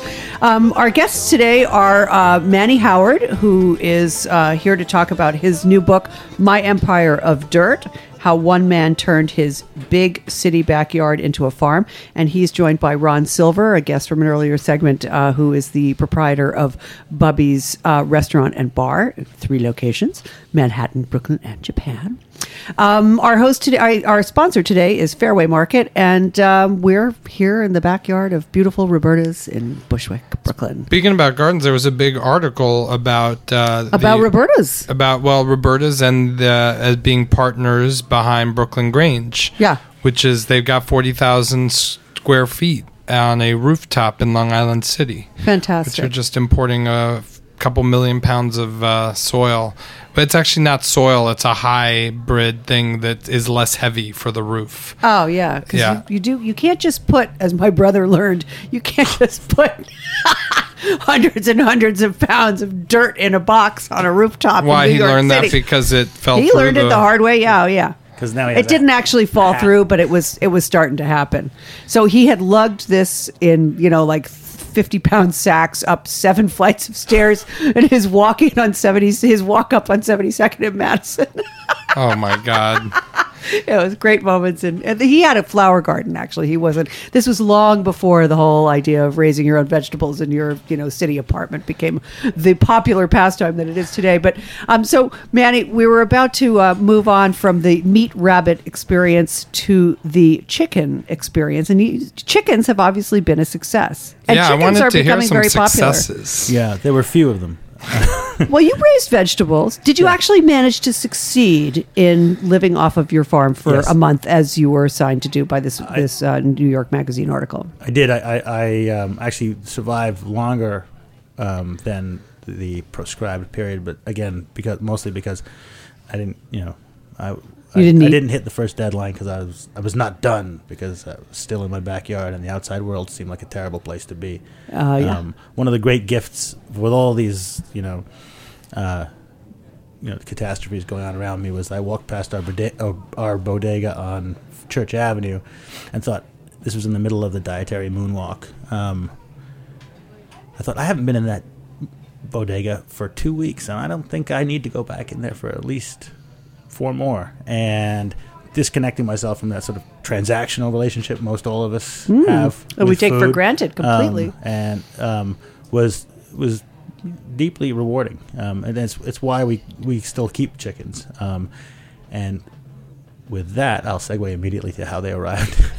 yes, on- twenty five on meat the farm. birds. Yeah, Uh, in a panic after the rabbits didn't do what the rabbits um, are fabled to do, I uh, pushed them back in the garage, the whole hutch, threw some food at them, some water at them, and um, Just let them eat each other. yeah, nope, I they were separated. Otherwise, they might the um, and got in the. Uh, I have this uh, late model Land Cruiser, and by then I had had a, uh, a, a farmhand, a, a great guy Yes, Caleb. named Caleb Townsend, who was between his high school and his freshman year in college, and just wanted a job that would get him to his Columbia University bartending school, you know, on time every time he needed to be there, and that he didn't have to be outside. I basically made his lunch for him, and that was it. And uh, he had lots of really terrible jobs on the farm. Um, Cleaning out the rabbit hutch. especially after I uh, mutil- mutilated myself. But um, so I let him drive, and you know, lots of enthusiasm, no technical knowledge is the reason why most of these ki- these kids die on the road uh, with their learner's permit. But I didn't care because I wanted to read the newspaper, and you know, I thought if he he really wanted to drive, so would let him drive out to Englishtown, New Jersey, to the Agway, where we found uh, 25 meat birds, four ducks, and we were given a stray basically looked like you know crack whore of a chicken.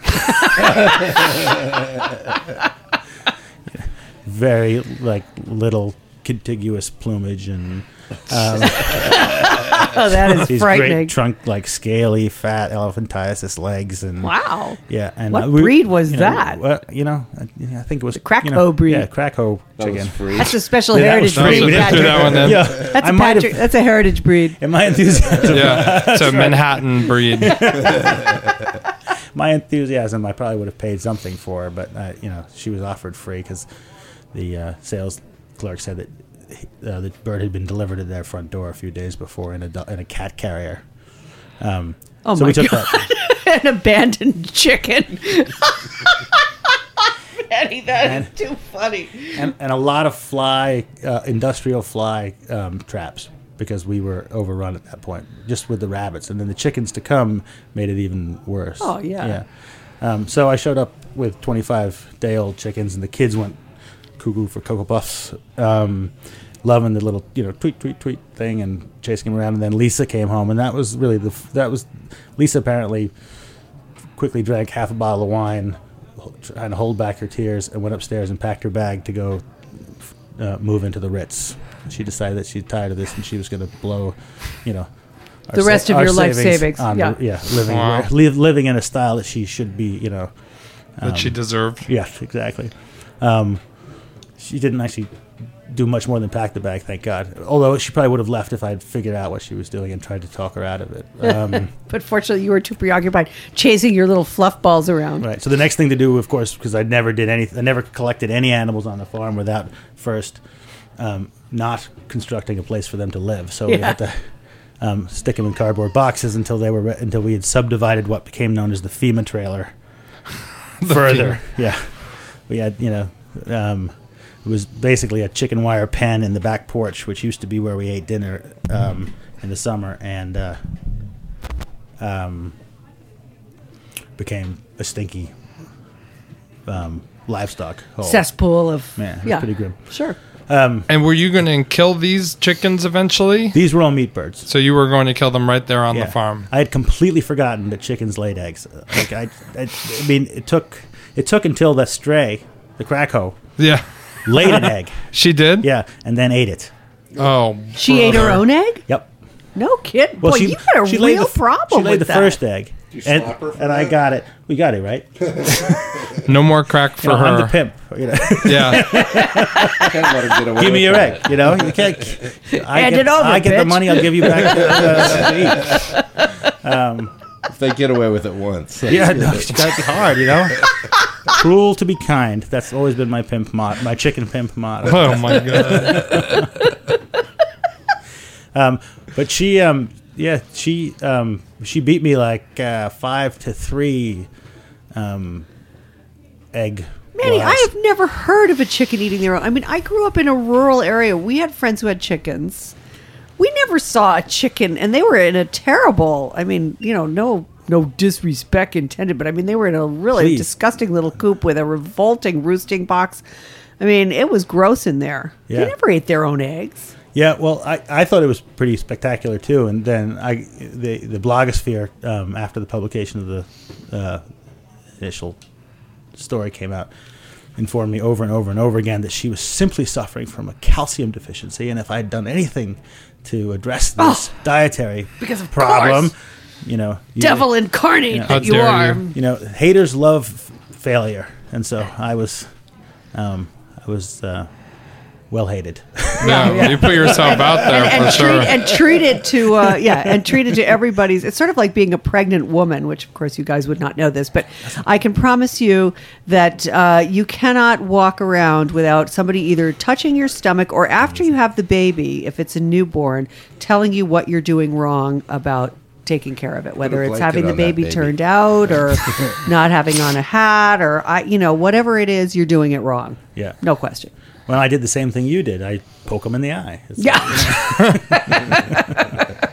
So uh, tell us, what are some success stories? I mean, there must have been some little pleasant moments, some little epiphanies, uh, be they gastronomic or something growing that you didn't expect it to. Um, the um, the callaloo was really the, the, was one of the great um, pleasures of the garden. What's that? It's a it's a it's a Caribbean varietal spinach. It's even more tender and delicate than. Oh, I thought it was a Um, squash. Shame yeah, on me. no, it's a it's a um, it almost looked like a nettle actually, Huh. um, but it's it's a really it's tasty and very fragile. I don't know how I managed you know to keep it alive Hmm. because I couldn't do anything with cabbage, and you'd think Yeah, of all things. cabbage. There I mean, that of in grows the in- They grow in Russia and Yeah, I was just gonna say it dead of grows in the Eastern Bloc when the temperature is never over forty. Again, arrogance, not information, was really what propelled me for the first. You know, Well, I loved. I mean, in the book anyway. I don't know if this is really true, but in the book, you sort of attack this job with doing no, apparently no preparation whatsoever in terms of understanding what the needs were going to be. Although I did think that measuring out, you know, gridding out your backyard and figuring out where the sun hit was pretty cool. and then discovering that it hit nowhere. Yeah, that it didn't. Yeah, there wasn't any. You know, and I was glad you didn't cut down all the trees surrounding. It. I kept looking at seed packets, trying to figure out if partial sun. equaled no sun in the special Manny Howard math you were Right. using. Although when the tornado knocked down the ne- neighbor's Oh, hemlock yeah. tree, um, I got a lot more sun. But yeah. yeah, so we also So that was a little gift from God. yeah. On August eighth, the first tornado to hit Brooklyn in 108 years came from New Jersey through Richmond, Staten Island, across the Narrows, up the glacial moraine known as Sunset Park, took a left on Caton Avenue. Bang! Directly to Yeah. the Manny I Howard farm. I, I think, in fairness, it probably like it. You know, it hit. You know, I got a glancing blow um, because And did that uproot everything?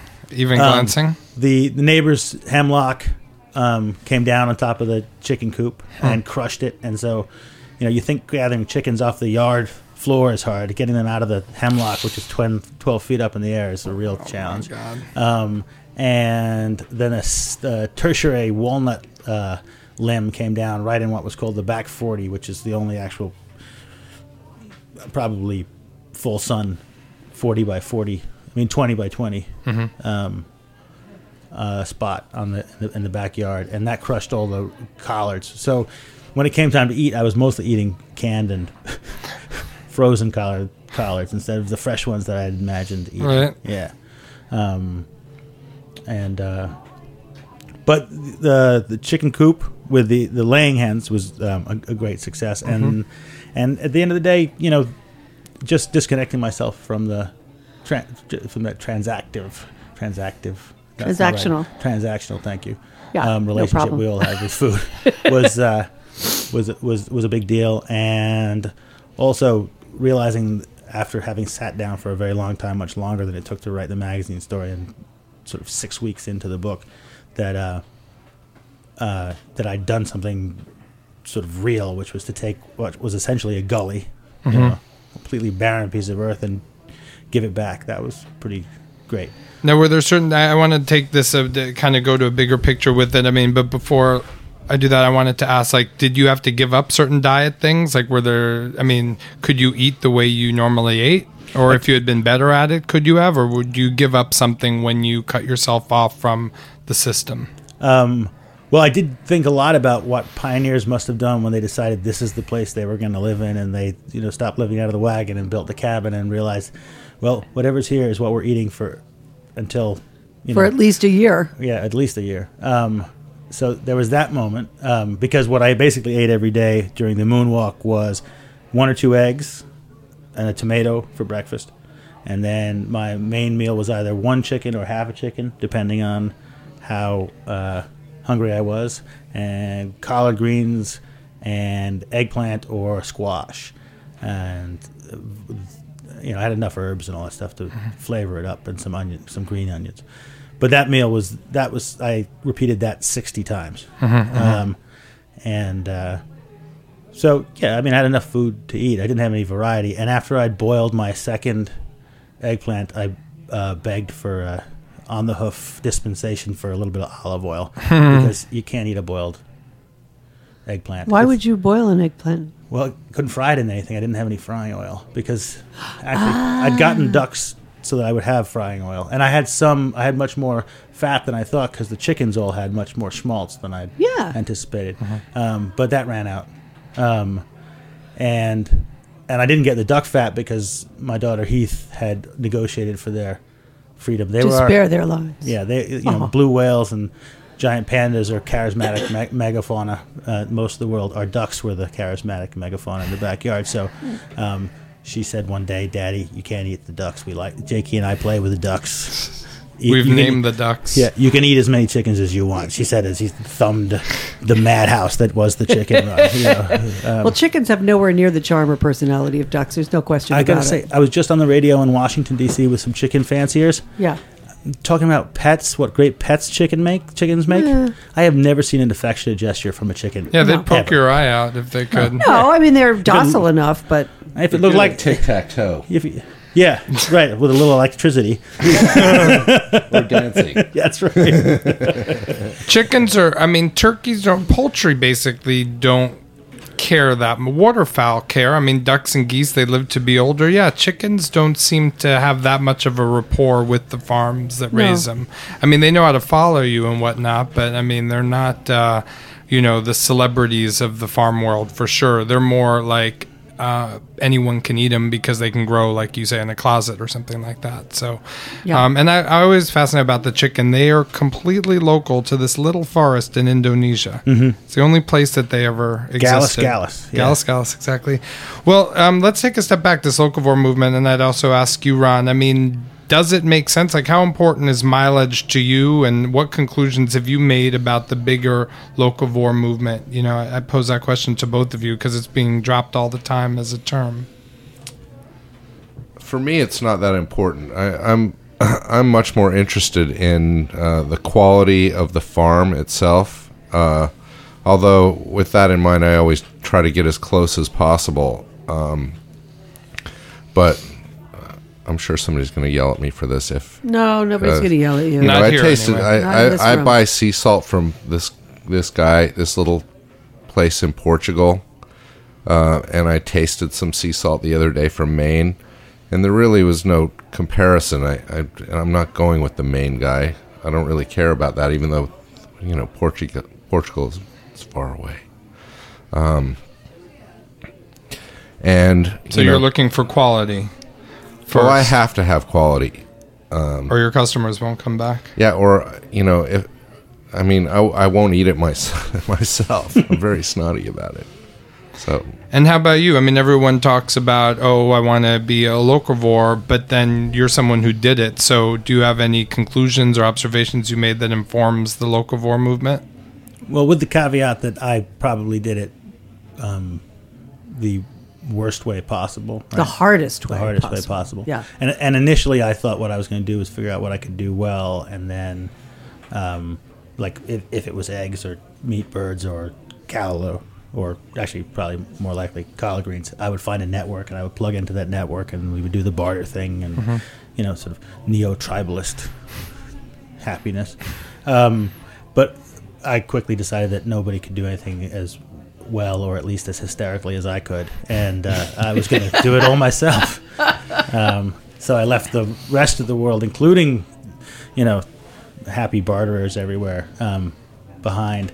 Um, you know, I wouldn't wish it on my worst enemy. I, you know, the, especially, I mean, you know, I'm in, you know, in fairness, if you have a farm 50 miles from New York and you want to sell your produce, you know, in New York for the price that it actually is costs to grow it, which is, you know, one of the sort of central points of all Yeah, this. we which talk is about that a lot here. You Yeah. know, um, and and that was never more, you know, clear. Never mind, you know, treasure, you know, lives and treasure that must go into growing, you know, pretty um, kale that looks like a flower, you know, bouquet of flowers at the at the at the farmers market. Because the truth is, nobody's going to the farmers market to buy worm-eaten kale. They want it to look better. Absolutely. You know, if not as good or- if, if not better than the stuff they buy at grocery stores that'll remain, you know, nameless. Um, that's that's the sort of lie to the whole thing, which is that you know I ate a lot of really good tasting um, vegetables that the worms got first,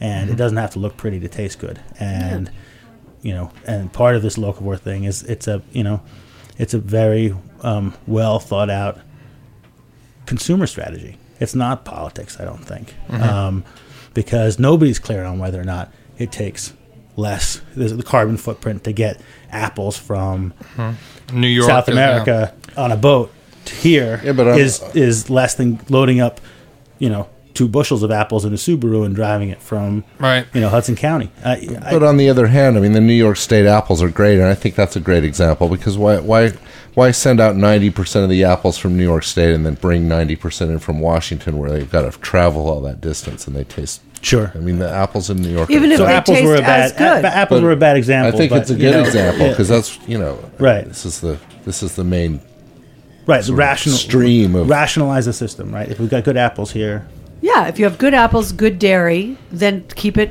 where it belongs. Yeah. you know, k- And also, it it's here. just good to have. Yeah, exactly. Upstate used to be a big dairy region, and now it's all concentrated in you know unnecessarily because of a lot of subsidies. That seems silly. right? And plus, the number of uh, the total output of the local farms would still be a blip off what the city needs anyway. So it seems about maxing out the local, which takes very little. I mean, like we say with the Sullivan County cheese, I mean, all the dairy of Sullivan County combined would make 7,000 pounds of cheese a week. Right. That's nothing. That's what I eat. you know, I, I was at a I was at a meeting a couple weeks ago with the superintendent of school lunch, oh yeah, and no with, kidding. with some very upset sixth grade girls at this, uh, you know, who had taken pictures and started a blog of the. Can you swear on this radio show? Yes. Yes. the shit that they feed these kids at school lunch. And, you know, I mean, these kids were smart, articulate, and really had their arguments together. They were great. And this guy, who had, Have them on the show. should We have actually on the had show. a lot of people on the show about Well, school lunch. So, you know, he yeah. was he was I, basically w- I was just thinking, I want them. reading off of his, you know, cue cards of like, we really want to take this thing local, organic. I'm like, you've got 800,000 lunches to do a day. Mm-hmm. yeah, There's are you not gonna enough do that, produce in the in the right. 20 state area to do that. You have to go with this other stream. Yeah. But, you know, why not do it well? You don't have to go with manufactured food. You can go with, you know, commercial farms and, and make it Fresh fresh, food. and better. Uh, And also, I don't think the sustainable movement's job is to feed the public school system. I agree. There's a lot of corporate cafeterias with a lot more money. You know, I don't know. Well, and it's also like what were, newspapers, magazines, those corporate cafeteria, universities. Before we get to the poorest budget, you know, first that needs to be top down. I think we should have uh, NYU commit X amount to that cheese before we expect PS 191 in the Bronx. I mean, that's uh, too low a budget. But the easiest thing is if, like you were saying about in Japan, you know, these the families cook their food and they go to school with that. And there's Yeah, but That's that. unfortunately I that that I don't see as a solution. I mean, school lunch is something that what? No cooking? occupies multiple. Yeah, oh, right. making Well, an we have a- argument against cooking. no, but I mean, I just know that kids. And people fought hard for school lunch. There for are a long plenty. time. Yeah, You know, exactly. it's And probably- school I lunch mean, provides, uh, you know, a nutritional punch. Poss- you know, pathetic as it is to kids who might otherwise not get that meal. So I just don't think it's that nutritious. I, I It's I, not, but it it can be. And there, I mean, we've had a lot of people come on the show to talk about how to improve it. And you know, part of it is the procurement contracts have to be changed. Uh, you have staff that has absolutely no clue. They're the lowest. You know, they're paid a, a minimum wage. All they know how to do is open a bag, put the stuff on a sheet pan, and throw it in the oven. And that's the equipment that they have. They don't Right. even have. a lot of them don't the even have equipment, uh, budget. stove tops. Yeah. They don't even So have burners. Um, they have a bunch of deck ovens, and that's it. So Right. You know, you have to start with the infrastructure where, you know, the school lunch lady that Patrick grew up with here in New York City Thelma. doesn't really exist anymore. And, you know, there's people, there are organizations that are working to try to bring that skill level back as well as bring the infrastructure back into the school system. And then you can start talking about not using, you know, extruded processed chicken meat with water and blah blah blah. You're you're actually buying a chicken breast and turning that into a burrito or you're buying some beans and turning them into, you know, beans and rice. Well, I met with uh, Sam Kass, you know, who cooks with uh, for the Obamas Yeah. each and every day, and um, I was in D.C. with Anne. Ann came with me, and they had a great idea, which was to partner every public school in the nation with the chef or restaurant, I should say. So, for instance, Babbo would be responsible for one school, and that whole out- operation as a Babbo would have Yeah, to but what if your restaurant was sure- Denny's? well, no, I mean it would have to be a good restaurant. But I mean the thing is, I think that's a good idea. I don't know why that doesn't happen. You know, I don't know why now there haven't been more emails or I haven't been hearing about this because Well- it's a great thing. And I always think the difference, the, there's a divide between action and the idea. Yes. You know, because if you put a, a, a smart, ambitious college student on that job, there's no reason why they wouldn't have a thousand Manhattan restaurants already signed up and just being like, what school do we go Or and how when? about you take a you take a year out of culinary school? You get a kid who's in culinary school who's just out of culinary school and throw him into a kitchen. with the lunch lady? With no, the there's a lunch lot of there's a regulation, there. and the the other thing is there's unions, and these guys. There's a budget of two dollars and sixty cents for lunch. A dollar sixty of that goes to benefits, wages. Children wind up with 91 cents per Right. meal. It's a $2.97 budget. They got a 6 cent increase in the Childhood Nutrition Reauthorization Act in March. So, as opposed to the 75 to 100 cent increase that they had sought. So, 6 cents. I mean, what are you supposed to do with that, dude? I mean, that's why that's a tough thing. The public school. I mean, I'm more like um, you know the ESPN zone. Uh, they have a place, a facility in Connecticut. What are they serving? You know, the New York Times building, the Condé Nast building, the Hearst, and I know many of them are doing good things, but those that would cover all the small farms in the state, right there. Just NYU and Columbia University alone. Like, Yeah. are they truly allowing that food? And like I said, I just got back from James Madison University, um, Radford, and Virginia Tech, and they're like, if you can complete this booklet of stuff, the the the thing is open. But I think that there's a dearth, a lack of uh, marketers and distributors. You know, those people forcing that connection through because it's really not brain surgery to to bring a truckload of cheese or something like that from upstate New York to the back of uh, Columbia University or something. Well, the question is, is what what will they do with it afterwards? And that kind of leads into the whole idea of whether or not somebody who is staffing a cafeteria or an institutional kitchen can actually cook. And uh, kind of brings me back to you, Manny, because your experiment assumed that you would know what to do with those products once you had grown them. And I think I, Patrick and I argue about this Oh, all the, cooking end, time. you mean. The cooking element. Right. Well, that's it's true. like you know you can you can have all you can go to the farmers market or you can grow all the vegetables you want, but if you don't know what to do with them, Well, It's irrelevant. just irrelevant. to defend my thing, my uh, my point is that you know uh, the obesity epidemic. I don't. I bringing a farmers market there and expecting these people who have all these economic hardship and responsibility to cook. I just think I would rather. I think it's more easy to start a fast food franchise that serves a competitively priced meal. That's fully well rounded. better for you. and th- that's what people go. I like eating out most of the time. So why would I expect someone who has even less free time than me, if they're working two, three jobs, to all of a sudden read uh, Julia children. Child recipe on kale production? Like that seems like, uh, you know, it's like saying Brazil Brazil should get Julia educated or something. It's a hard, tall order, you know. it is. Well, you don't have to be Julia Child. So anyway, Uh, did to answer Kate's question? Uh, um, Yeah, so you already knew how to cook, obviously, pretty well. Yeah, I mean, I think the, the reason, I mean, Because if you didn't know what to do with callaloo or how to cook a chicken, yeah, or What would you have they had done? An inkling that I would kill it. yeah, Yeah, um, and I also knew construction because it's the family business, so I knew, you know, I had some sense of, you know, Constructing I- a plate. except for the old finger, of course, but no, of, No, uh, and the- of and building the the, you know, the for the substrate that was, you know, building the, I built the, you know, chicken coop, I did all this, Mm-hmm. but yeah, I mean, the assumption was that I would be able to, you know, I would know one end of a chicken from another when it came time. Um, um, so, you know, but you did because you did it. And what's still active now? Or when did that happen? And what part of the farm is still totally in production? 2007, um, and sometime in uh, was when it was at its peak, and then sometime in uh, I think January 2008, the dumpster showed up in the rabbit hutch, which was now empty, sadly. And I'll, if you buy the book, you'll know why. Um, uh, was wheeled into the dumpster along with most of the filth, uh, the, ru- the rusted out fridge. Um, and Everybody should have a rusted out fridge on their property, don't you think? Well, if you're a farmer, no farm is complete Yeah. without that. um, and a weirdly sad tri- rusty tricycle too. Um, Oh my god! with one pedal. Um, uh, but we've we've we've had chickens uh, ever since, and so we, we haven't bought eggs since 2007.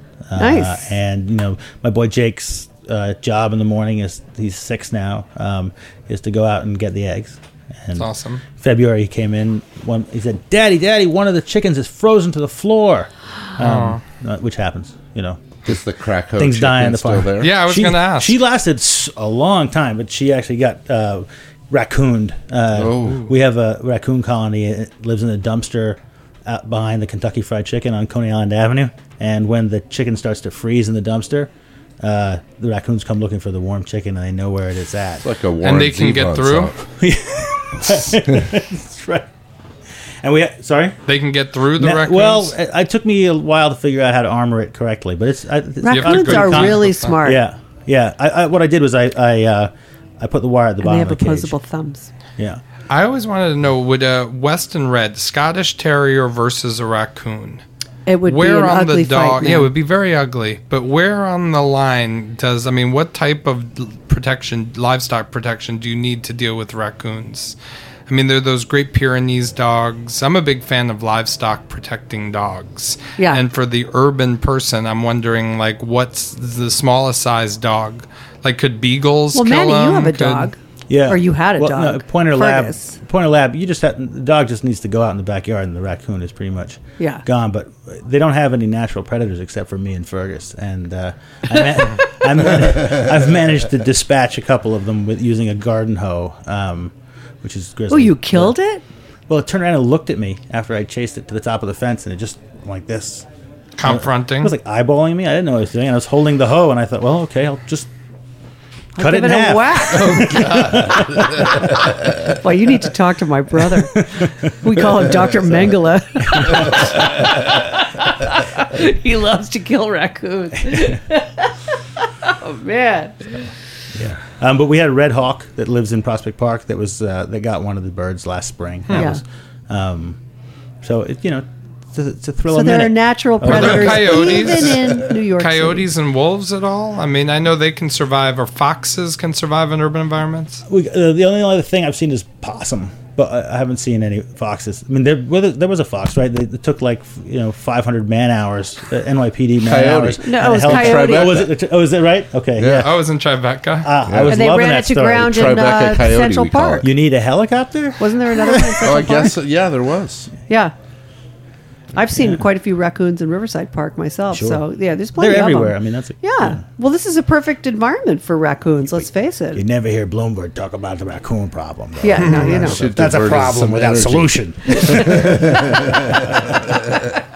Well, we should take a, a, a No, we break. have to wrap it up actually. So let's. oh, is this- is the show yeah, done? It's Okay. almost. Jack is uh, no, not quite. Well, we're going to come back minute. for closing comments. I thought, or okay, no, well, I let's don't know. just I'm just reading repeat the schedule. You know, this is uh, our guests today have been Ron Silver from uh, Bubby's in uh, Tribeca, Brooklyn, and Japan, and uh, Angela Miller, who was on earlier in the program. Hay uh, fever. with hay fever and um, and do look for her cheeses the consider bardwell brand absolutely fabulous as jack and i discovered earlier this week and our guest uh, for this last hour manny howard my empire of dirt uh, which just came out it's published by scribners and it is falling down funny um, definitely uh, tune into both of those books they were both great really Next week them. is a is a repeat, and then yeah uh, because i'm opening up the house for you guys Um, we're, and all- we're going on a road trip We're going uh, to Rhode Island. to do a rhode island We're gonna agricultural tour combine cutting the curd and show with Yeah. uh, the main course, and we're going to interview, I guess, ten people or a bunch of people from Rhode Island. yeah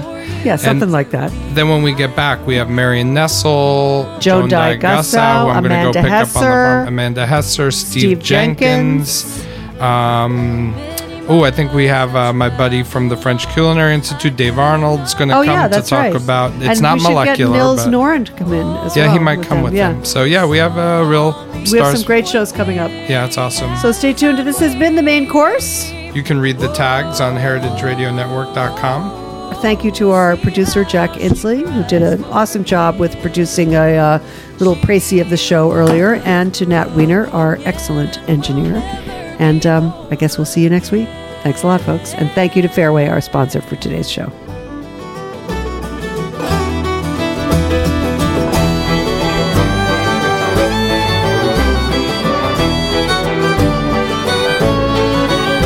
Music you've been hearing today in the main course is from bluegrass band Cherryholmes. The first song you heard was I Can Only Love You So Much. The second break was Don't Believe. Third was Goodbye. fourth song was This Is My Son. And right now, you are listening to Broken. Again, that's Cherryholmes from the album Cherryholmes 3 Don't Believe. Thanks for listening.